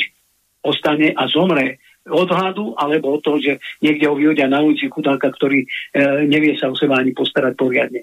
Hej, pretože už je, ne, je nevládny, už je nepotrebný pre spoločnosť. A toto, to, človek, toto ma najviac trápi nielen mňa, celú jednotu dôchodcov. My sa snažíme, aby sme hlavne tý, týmto ľuďom, ľuďom aspoň trochu pomohli. Keď ničím myslíme, aspoň dobrým slovom, lebo my na to peniaze nemáme, aby sme im mohli nejaké peniažky dať. A teraz vymýšľajú balíky. Áno, chvála Bohu, balíky, hej, 100 tisíc balíkov, potravinových a chemických. No dobre, to je veľmi pekné. A ja som zvedavý, do tej balíčky dostane. No dostanú hlavne matky, samoživiteľky. A ja sám viem dobre, že matky živiteľky niektoré sú schválne samoživiteľky, pretože keď sa partnerom nezosobáši a žijú spolu, tak je samoživiteľka. A keď samoživiteľka môže si ísť prebaliť.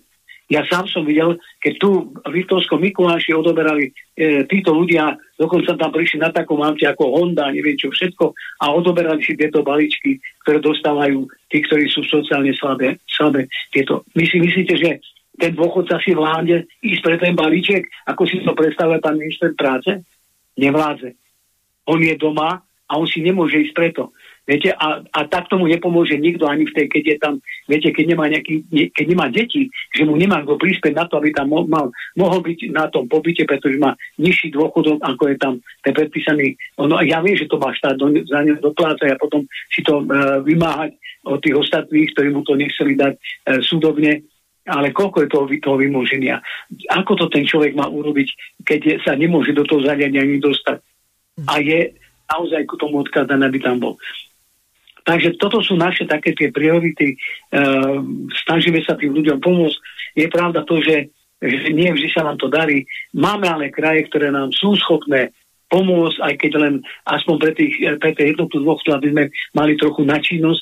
Viete, lebo tam sa jedná o to, že my robíme takú tú záujmovú, kultúrnu, športovú činnosť a tak, ale to robíme v rámci jednoty dôchodcov, že máme e, okresné základné organizácie potom okresné, krajské a celoslovenské kolo športových hier, čiže tí najlepší vždy postupia do toho ďalšieho kola.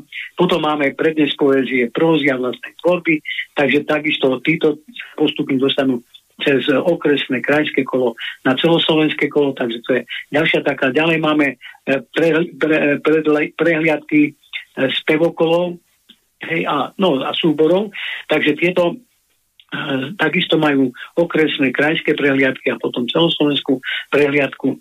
Takže to máme také tie, ako by som to povedal, kultúrno-spoločenské, o to je viacej, viete, len to sú už také, to je skôr pasívne. Čiže to zjanie do kina, do divadla, aby tieto ľudia sa dostali, no sme hovorili o tom štátnom čo dotácia, aby sa dostali do kúpelov. My robíme ešte celú radu rôznych zmluv s akvaparkami a s tým, aby nám tam dali tým členom jednoty dôchodcov akési zľavné, pretože predsa len oni platia dve eurá ako členské v súčasnej dobe. Uvažujeme na tom, že asi budeme musieť to jedno zvýšiť, e, pretože naozaj náklady na všetkých stranách a všade vstúpajú.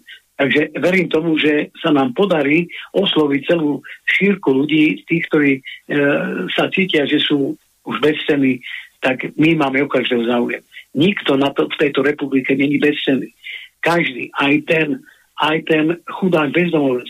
Ja ešte k týmto bezdomovcom, keď som už o tomto hovoril, tak som spomenul ešte taký jeden údaj. Viete, posledná štatistika uviedla v roku 2019, že je na Slovensku 23 e, 600 bezdomovcov. Je to obrovské číslo. Ale je predpoklad, že počas koronakrízy a počas týchto tých kríz, ako išli za sebou na Slovensku, tak tento počet vstupov pravdepodobne okolo 4 až 6 tisíc tak nech si trošičku niekto spočíta, že máme zrazu bezdomovcov takmer 30 tisíc. To je obrovské mesto. Liptovský má 33 tisíc. Takže tých 30 tisíc asi tých, asi tých ľudí, to nie je žiadna sranda. No. Takže e, aj o týchto by sa mal niekto postarať. Viete, lebo tá spoločnosť je vždy kvalitná podľa toho, ako sa dostaneme postarať o tých zraniteľných. Oni hovoria o zraniteľných no, deťoch, lenže to dieťa väčšinou má jednoho alebo dvoch rodičov, niekedy aj troch. Ak sú rozvedené a zoberie si nového manžela, tak má aj troch rodičov. Ale ten dôchodca nemá na koho sa niekedy obrátiť. Aspoň jedna tretina určite je takých, ktorí sa nemajú na koho obrátiť, aby im pomohol. Mhm. No, pán doktor, takto. Vzhľadom k tomu, že ste cez telefón, ja pripomeniem našim poslucháčom, že je možné dovolať sa jedine cez Telegram. E, Telegram je spárovaný s číslom plus 421 910 473 440. Pred reláciou nám poslucháč Jozef napísal e-mail a takisto nás požiadal, aby sme prehrali vám jednu takú ukážku. Dúfam, že sa mi to podarí, lebo... Dobrý deň alebo dobrý podvečer, poslucháč Jozef keďže budem v čase vysielania tejto relácie, e, keď bude hosťom pán Michal Kotian e, z jednoty dôchodcov v práci, tak som napísal túto otázku, nahrávam túto nahrávku pre pána Hazuchu, že ak bola jednota dôchodcov e, podvedená alebo sklamaná hoci ktorou politickou stranou alebo občanským združením, či by nebolo lepšie, aby jednoducho um, jednota Slovenska a dôchodcovia, ktorí sú ešte aktívni, pomáhali nám, občanským aktivistom, ktorí máme úprimný zámer nespolupracovať, nespolupracovať s politickými stranami na akýchkoľvek občianských aktivitách, keďže počúvam aj reláciu pripravný petičný výbor referend na sfunkčení referenda, či by nebolo lepšie spolupracovať čisto na občianskej báze a osobnom kontakte s tými ľuďmi, ktorí jednoducho majú úprimný záujem po tejto línii. Ďakujem za prehratie tejto nahrávky a budem jednoducho potom ešte počúvať reláciu možno e, zo záznamu, respektíve ak by som stihol. Ďakujem veľmi pekne. Takže toľko poslucháč Jozef. Nech sa páči, môžete sa vyjadriť aj k tomuto. Áno, určite sa môžem. E, viete, jednota dôchodcov vo svojich stanovách má napísané, že je apolitická.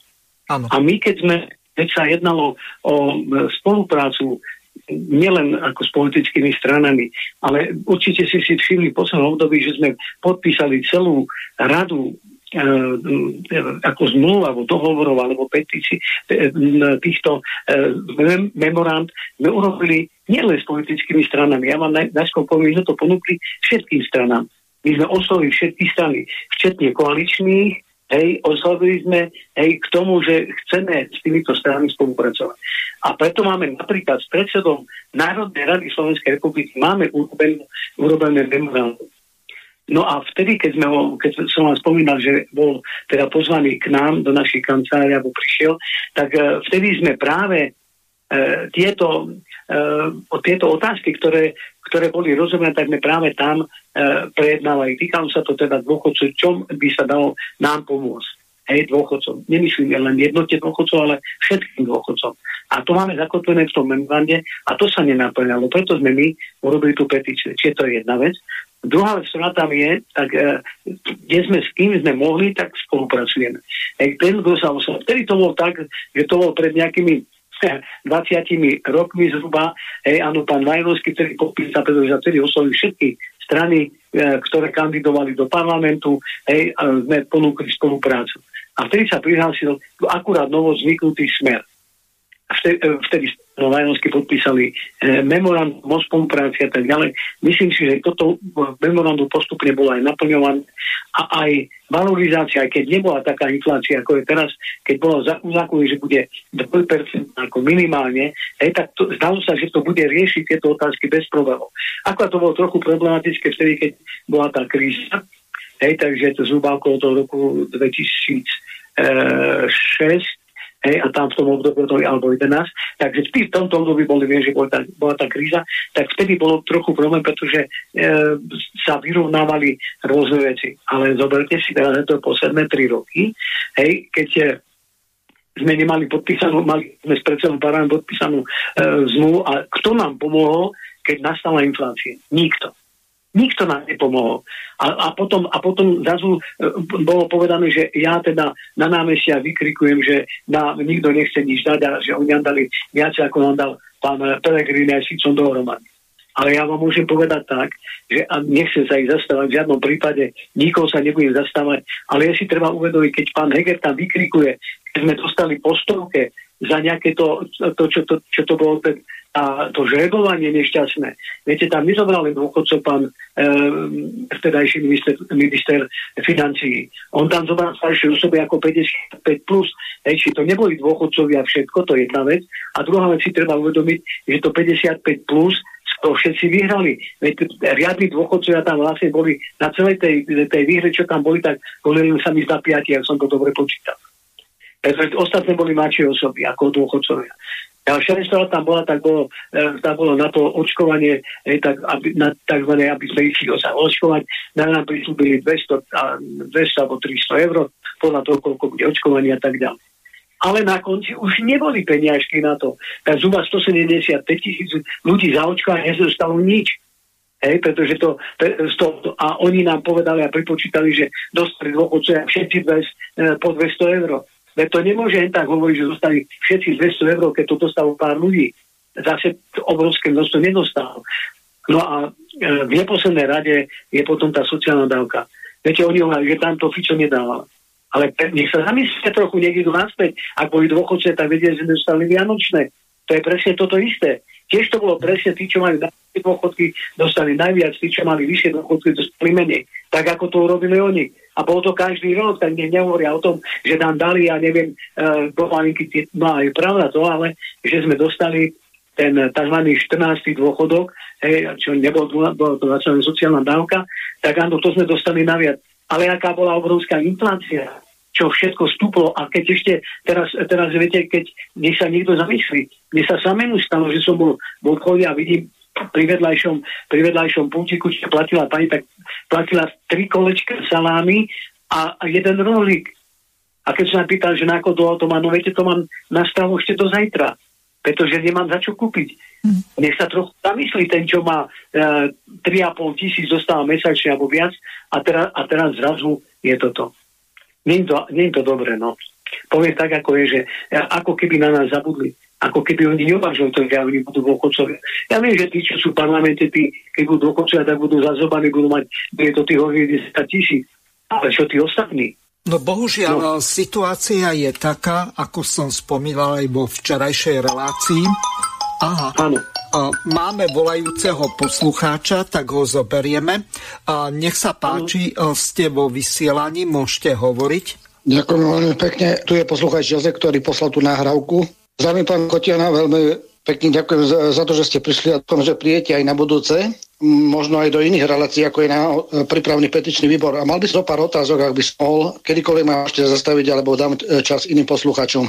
Pán Kotian, keď vidíte alebo videli ste, že čo sa všetko udialo, myslím si, že vy ako bývalý vojak jednoducho dokážete už byť aj niekedy poriadne naštvaní a vaši e, členovia taktiež. Myslíte si, že jednoducho už by trebalo začať riadne pritvrdiť tým spôsobom, že dobre, príde nejaká nová vláda, alebo čo, vy môžete tam podpísať nejaký papier, ale na tom papieri by boli také tvrdé podmienky, povedzme o 200% e, e, zvýšenie dôchodku. Ja si myslím, že naši dôchodcovia by si kľudne mohli za, za, zaslúžiť okolo 800 eur. To je prvá vec. Druhá vec, mňa by hlavne zaujímalo, alebo vám odpoviem, že zaregistrujete zvýšený záujem dôchodcov o, o Úniu dôchodcov jednoty Slovenska. No my ako občania, e, aj keď sme zahraničí, povedzme, ja som tiež v zahraničí, robíme komunitnú prácu, ak to môžem takto nazvať, a motivujeme tých aktívnych a, a relatívne zdatných dôchodcov, aby sa nenechali už podviesť akokoľvek vládou, išli občianskou cestou, pán Hazucha to potom môžem vám vysvetliť,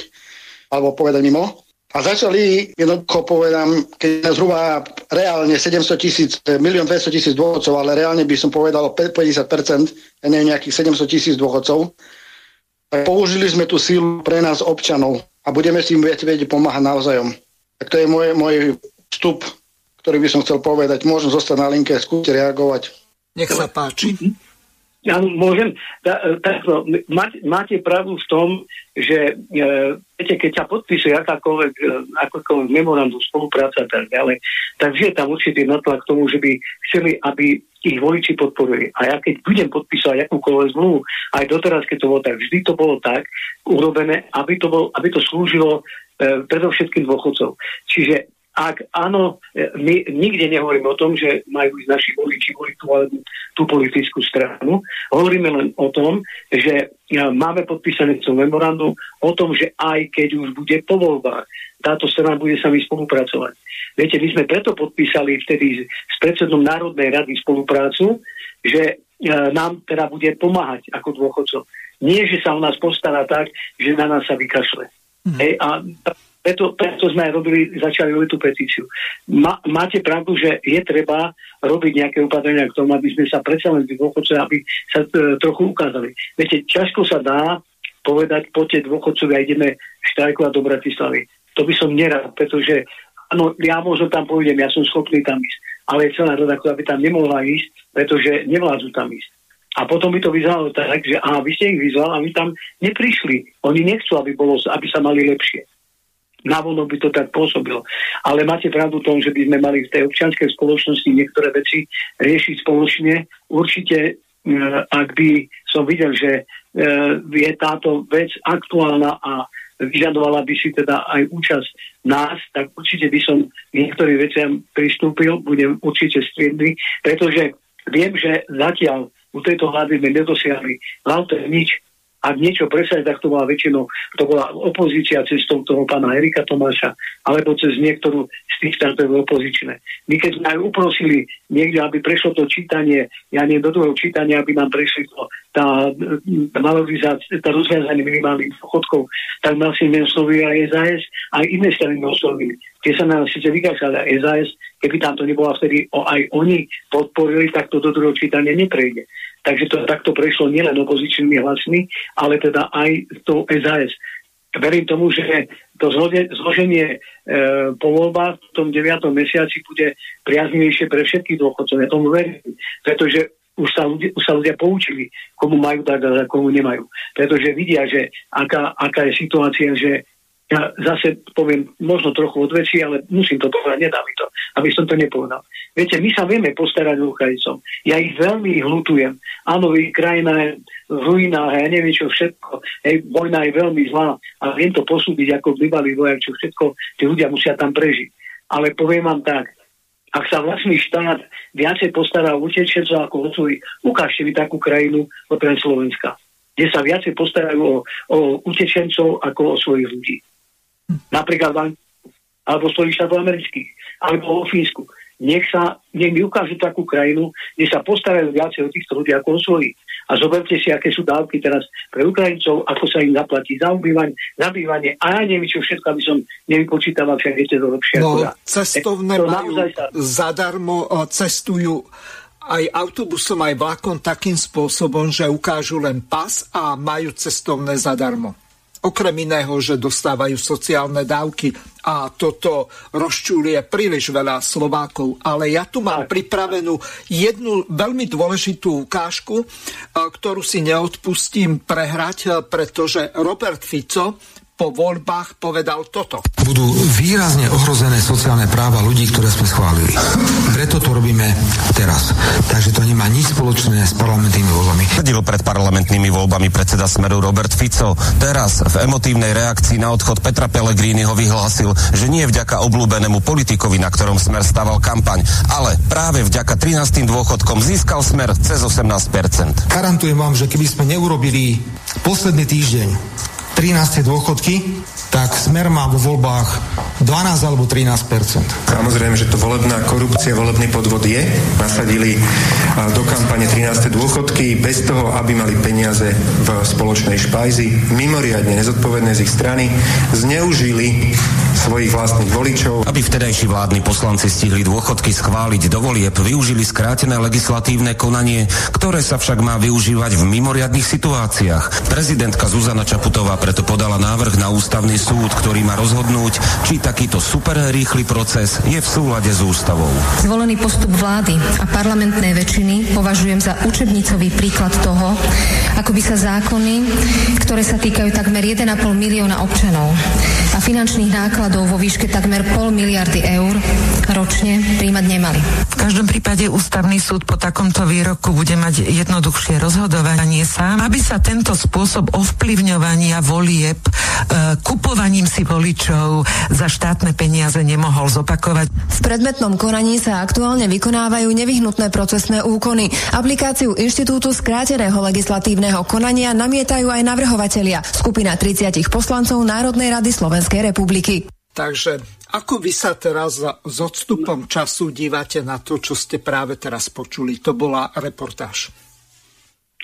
Uh, máte pravdu, ja niektoré veci, pretože som už, uh, viete koľko, zhruba 12 rokov som člen Rady vlády pre prácu so seniormi a etnikami v procese starnutia vlády Slovenskej republiky. Nám sa podarilo jednote dôchodcov vybaviť celú radu vecí. Ja vám poviem, ktoré napríklad. Aha. Napríklad v doby nedostávajú vdovecké chlapi. To sa nám podarilo do tie dôchodcov vybaviť vtedy za pána Fica. No teraz by ich nemali, keby to boli vybaviť.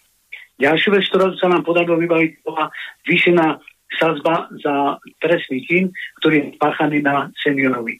Mm-hmm. E, viete, že tam to je tak ako u ochránených osôb, tak ako u detí. E, keď niekto spácha trestný čin na dieťati.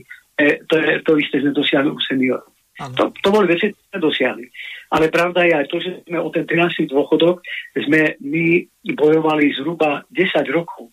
Ano. Mám taký prvý raz to bolo na nese, dokonca to mal smer v určitom období v svojom volebnom programe. A my sme to aj v tejto narade rady sme o tomto hovorili. Je pravda, že vtedy stále sa to zakrývalo tým, že ostatné strany koaličné vtedy okrem smeru nechceli s tým súhlasiť. Nie, že mali s tým e, problém voziť, že s tým mali nejaké problémy, e, že nechceli proste súhlasiť s touto. A mám taký dojem, aby som neubližal pánovi Dankovi, ale mám taký dojem, že to bola aj Slovenská národná strana, vtedy tiež mali iné riešenie ako zrovna ten 13. dôchodok. E, je pravda to, že aj teraz my sme mali tej petícii sme ich mali znova, ten 13. dôchodok, ale taký, aby bol buď e, taký, ako dostáva ten človek 12, aby bol 13, alebo druhá možnosť, čo bola kvalitnejšia, lepšia, aby dostal, ten 13. dôchodok e, do, dostávali všetci priemerný dôchodok, čiže toľko, toľko vlastne, že by dostali všetci rovnaký. Aha. Je to zase preto, aby neotvárali nožnice, ale to už by som, to je na dlhšiu, na dlhšiu dobu. To je presne to isté, ako keď sa teraz možno, ak sa nám podarí to mimoriadnú valorizáciu dosiahnuť, keď e, viete, tam sú tiež všelijaké tie tlaky a tak ďalej. Ak by sa to podarilo dosiahnuť, že by nám teda dali buď 1. júnu alebo júnu, keby nám dali teda e, tú mimoriadnú valorizáciu. Viete, tak e, jednota dôchodcov je skôr za to, aby to bola jedno, rovnaká dávka. Viete, lebo keď je to 8%, tak iných 8% je z tisíc eur, keď má niekto dôchodok, aj také sú, sú aj dokonca 3 tisíc, som sa díval, ale sú aj také dôchodky, ktoré sú len nejakých 320 eur. A iný vypočet je tých 8% z tých 320 eur ako z tisíc. To dáte zapravdu, to určite viete. A chcem povedať aj tak, že na základe tohoto sa otvárajú nožnice medzi tými e, najchudobnejšími seniormi a medzi tými najbohatšími. Hej, tam musí byť akási, ako by som e, možno solidarita, lebo ja neviem, by som to nazval, že predsa len ten, čo má väčší ten dôchodok, tak by mu malo stačiť aj ten priemerný a, a ten, čo má menej, tak aby dostal väčší. Hej, možno by a potom urobil takúto, aby sa tie nožičky zatvárali a neotvárali, aby sa približoval. Viete, lebo ja to poviem tak, ako to vedia povedať dôchodcovia. Všetci máme rovnaký žalúdok a takisto zdražil ten chleba tým, ktorí majú 300 e, eur, ako tým, čo majú 1000 eur. Takže by to mal byť keď všetci hovoria, ale dobre, ale my sme predtým odvádzali viacej do poisťovní. Odkedy im bol vypočítaný dôchodok, odtedy zo sociálnej poisťovne nikde ani do tých, týchto daní ani nič neodvádzajú. Tak nech sú už ticho, pretože to bolo vypočítané, ten rozdiel pri tom, keď boli, keď boli vypočítavané dôchodky. Už potom nikto nedovezol nič, takže už teraz nemôžu stále trvať na tom, aby to bolo podľa toho, eh, podľa percentuálnych vždy urobené. Pán Kotian, ešte sa vás pýtam na jednu veľmi dôležitú vec. Vysvetlite našim poslucháčom, prečo boli zmrazené minimálne dôchodky, veď to je vrcholne amorálne. Zobrať tým... Ale alebo... čo? Áno. Áno, áno, to, môžem k tomuto povedať takto. Tieto e, zmrazené dôchodky boli, ako náhle prišla, e, prišla táto vláda a tento parlament, tak okamžite zmrazil dôchodky, pretože sa im zdali, že aj tie minimálne sú zvyšné. Možno na tú dobu uh, by som povedal, že to bolo aj celkom dobre. Ale veľmi si pá, pá, vážim pána Mihala, ktorý je poradca ministra práce, sociálnych vecí a rodín, ktorý povedal, že to nie je v súlade s ústavou. Áno. Hej, pretože keď niekomu vstúpnu náklady, ako je teraz táto obrovská inflácia, tak aj títo mali dostať, mali dostať valorizáciu. Áno, teraz bude 1.7. konečne to bude rozmrazené, ale viete, koľko stalo úsilia? Viete, koľko som ja dostal vynadané priamo od pána predsedu parlamentu, že sa zaoberám tým istým, že e, bojujem za týchto ľudí a že to boli tí ľudia, ktorí dajme tomu nerobili, ale títo ľudia majú odpracované 30 alebo 40 rokov, ktorí sú na tom, na tom názemí dôchodkov. A títo niečo odvedli, ale oni chudáci za to nemôžu, nemôžeme všetci byť riaditeľia závodov sú aj tí, ktorí robia upratovačky, ktoré robia, ja neviem, pri ktorí majú minimálne, minimálne mzdy a na základe toho majú aj minimálny dôchodok. To je úplne logické. Mhm. No, do konca relácie už máme len minútu, tak vás poprosím o také záverečné posolstvo. Ja pripomeniem našim poslucháčom, že uvoľnil sa mi vysielací čas potvorivej spoločnosti, tak bude mi cťou, ak budete raz do mesiaca alebo každý štvrtý týždeň vy e, z únie alebo jednoty dôchodcov hostiami slobodného vysielača, lebo toto je veľmi potrebné. Takže vaša posledná minútka necelá. No, ja, predovšetkým som rád, že ste ma do tejto relácie pozvali, preto domnievam sa ja osobne, že je treba, aby niekto tým Slovákom otvoril oči. Je treba, aby sme e, boli trochu viacej jednotní, aby sme zahodili takéto drobné nešváry, ktoré sú medzi ľuďmi. Viete, ja to hovorím, dávam celé na príklade. Tí, čo pochádzate z dediny, tak viete dobre, že keď jeden stával, tak mu celá ulica, alebo niekedy aj celá dedina išla pomáhať, aby, aby mohol postaviť. Dneska sa pozrite, ako sú rozhádaní ľudia. Rozhádaní.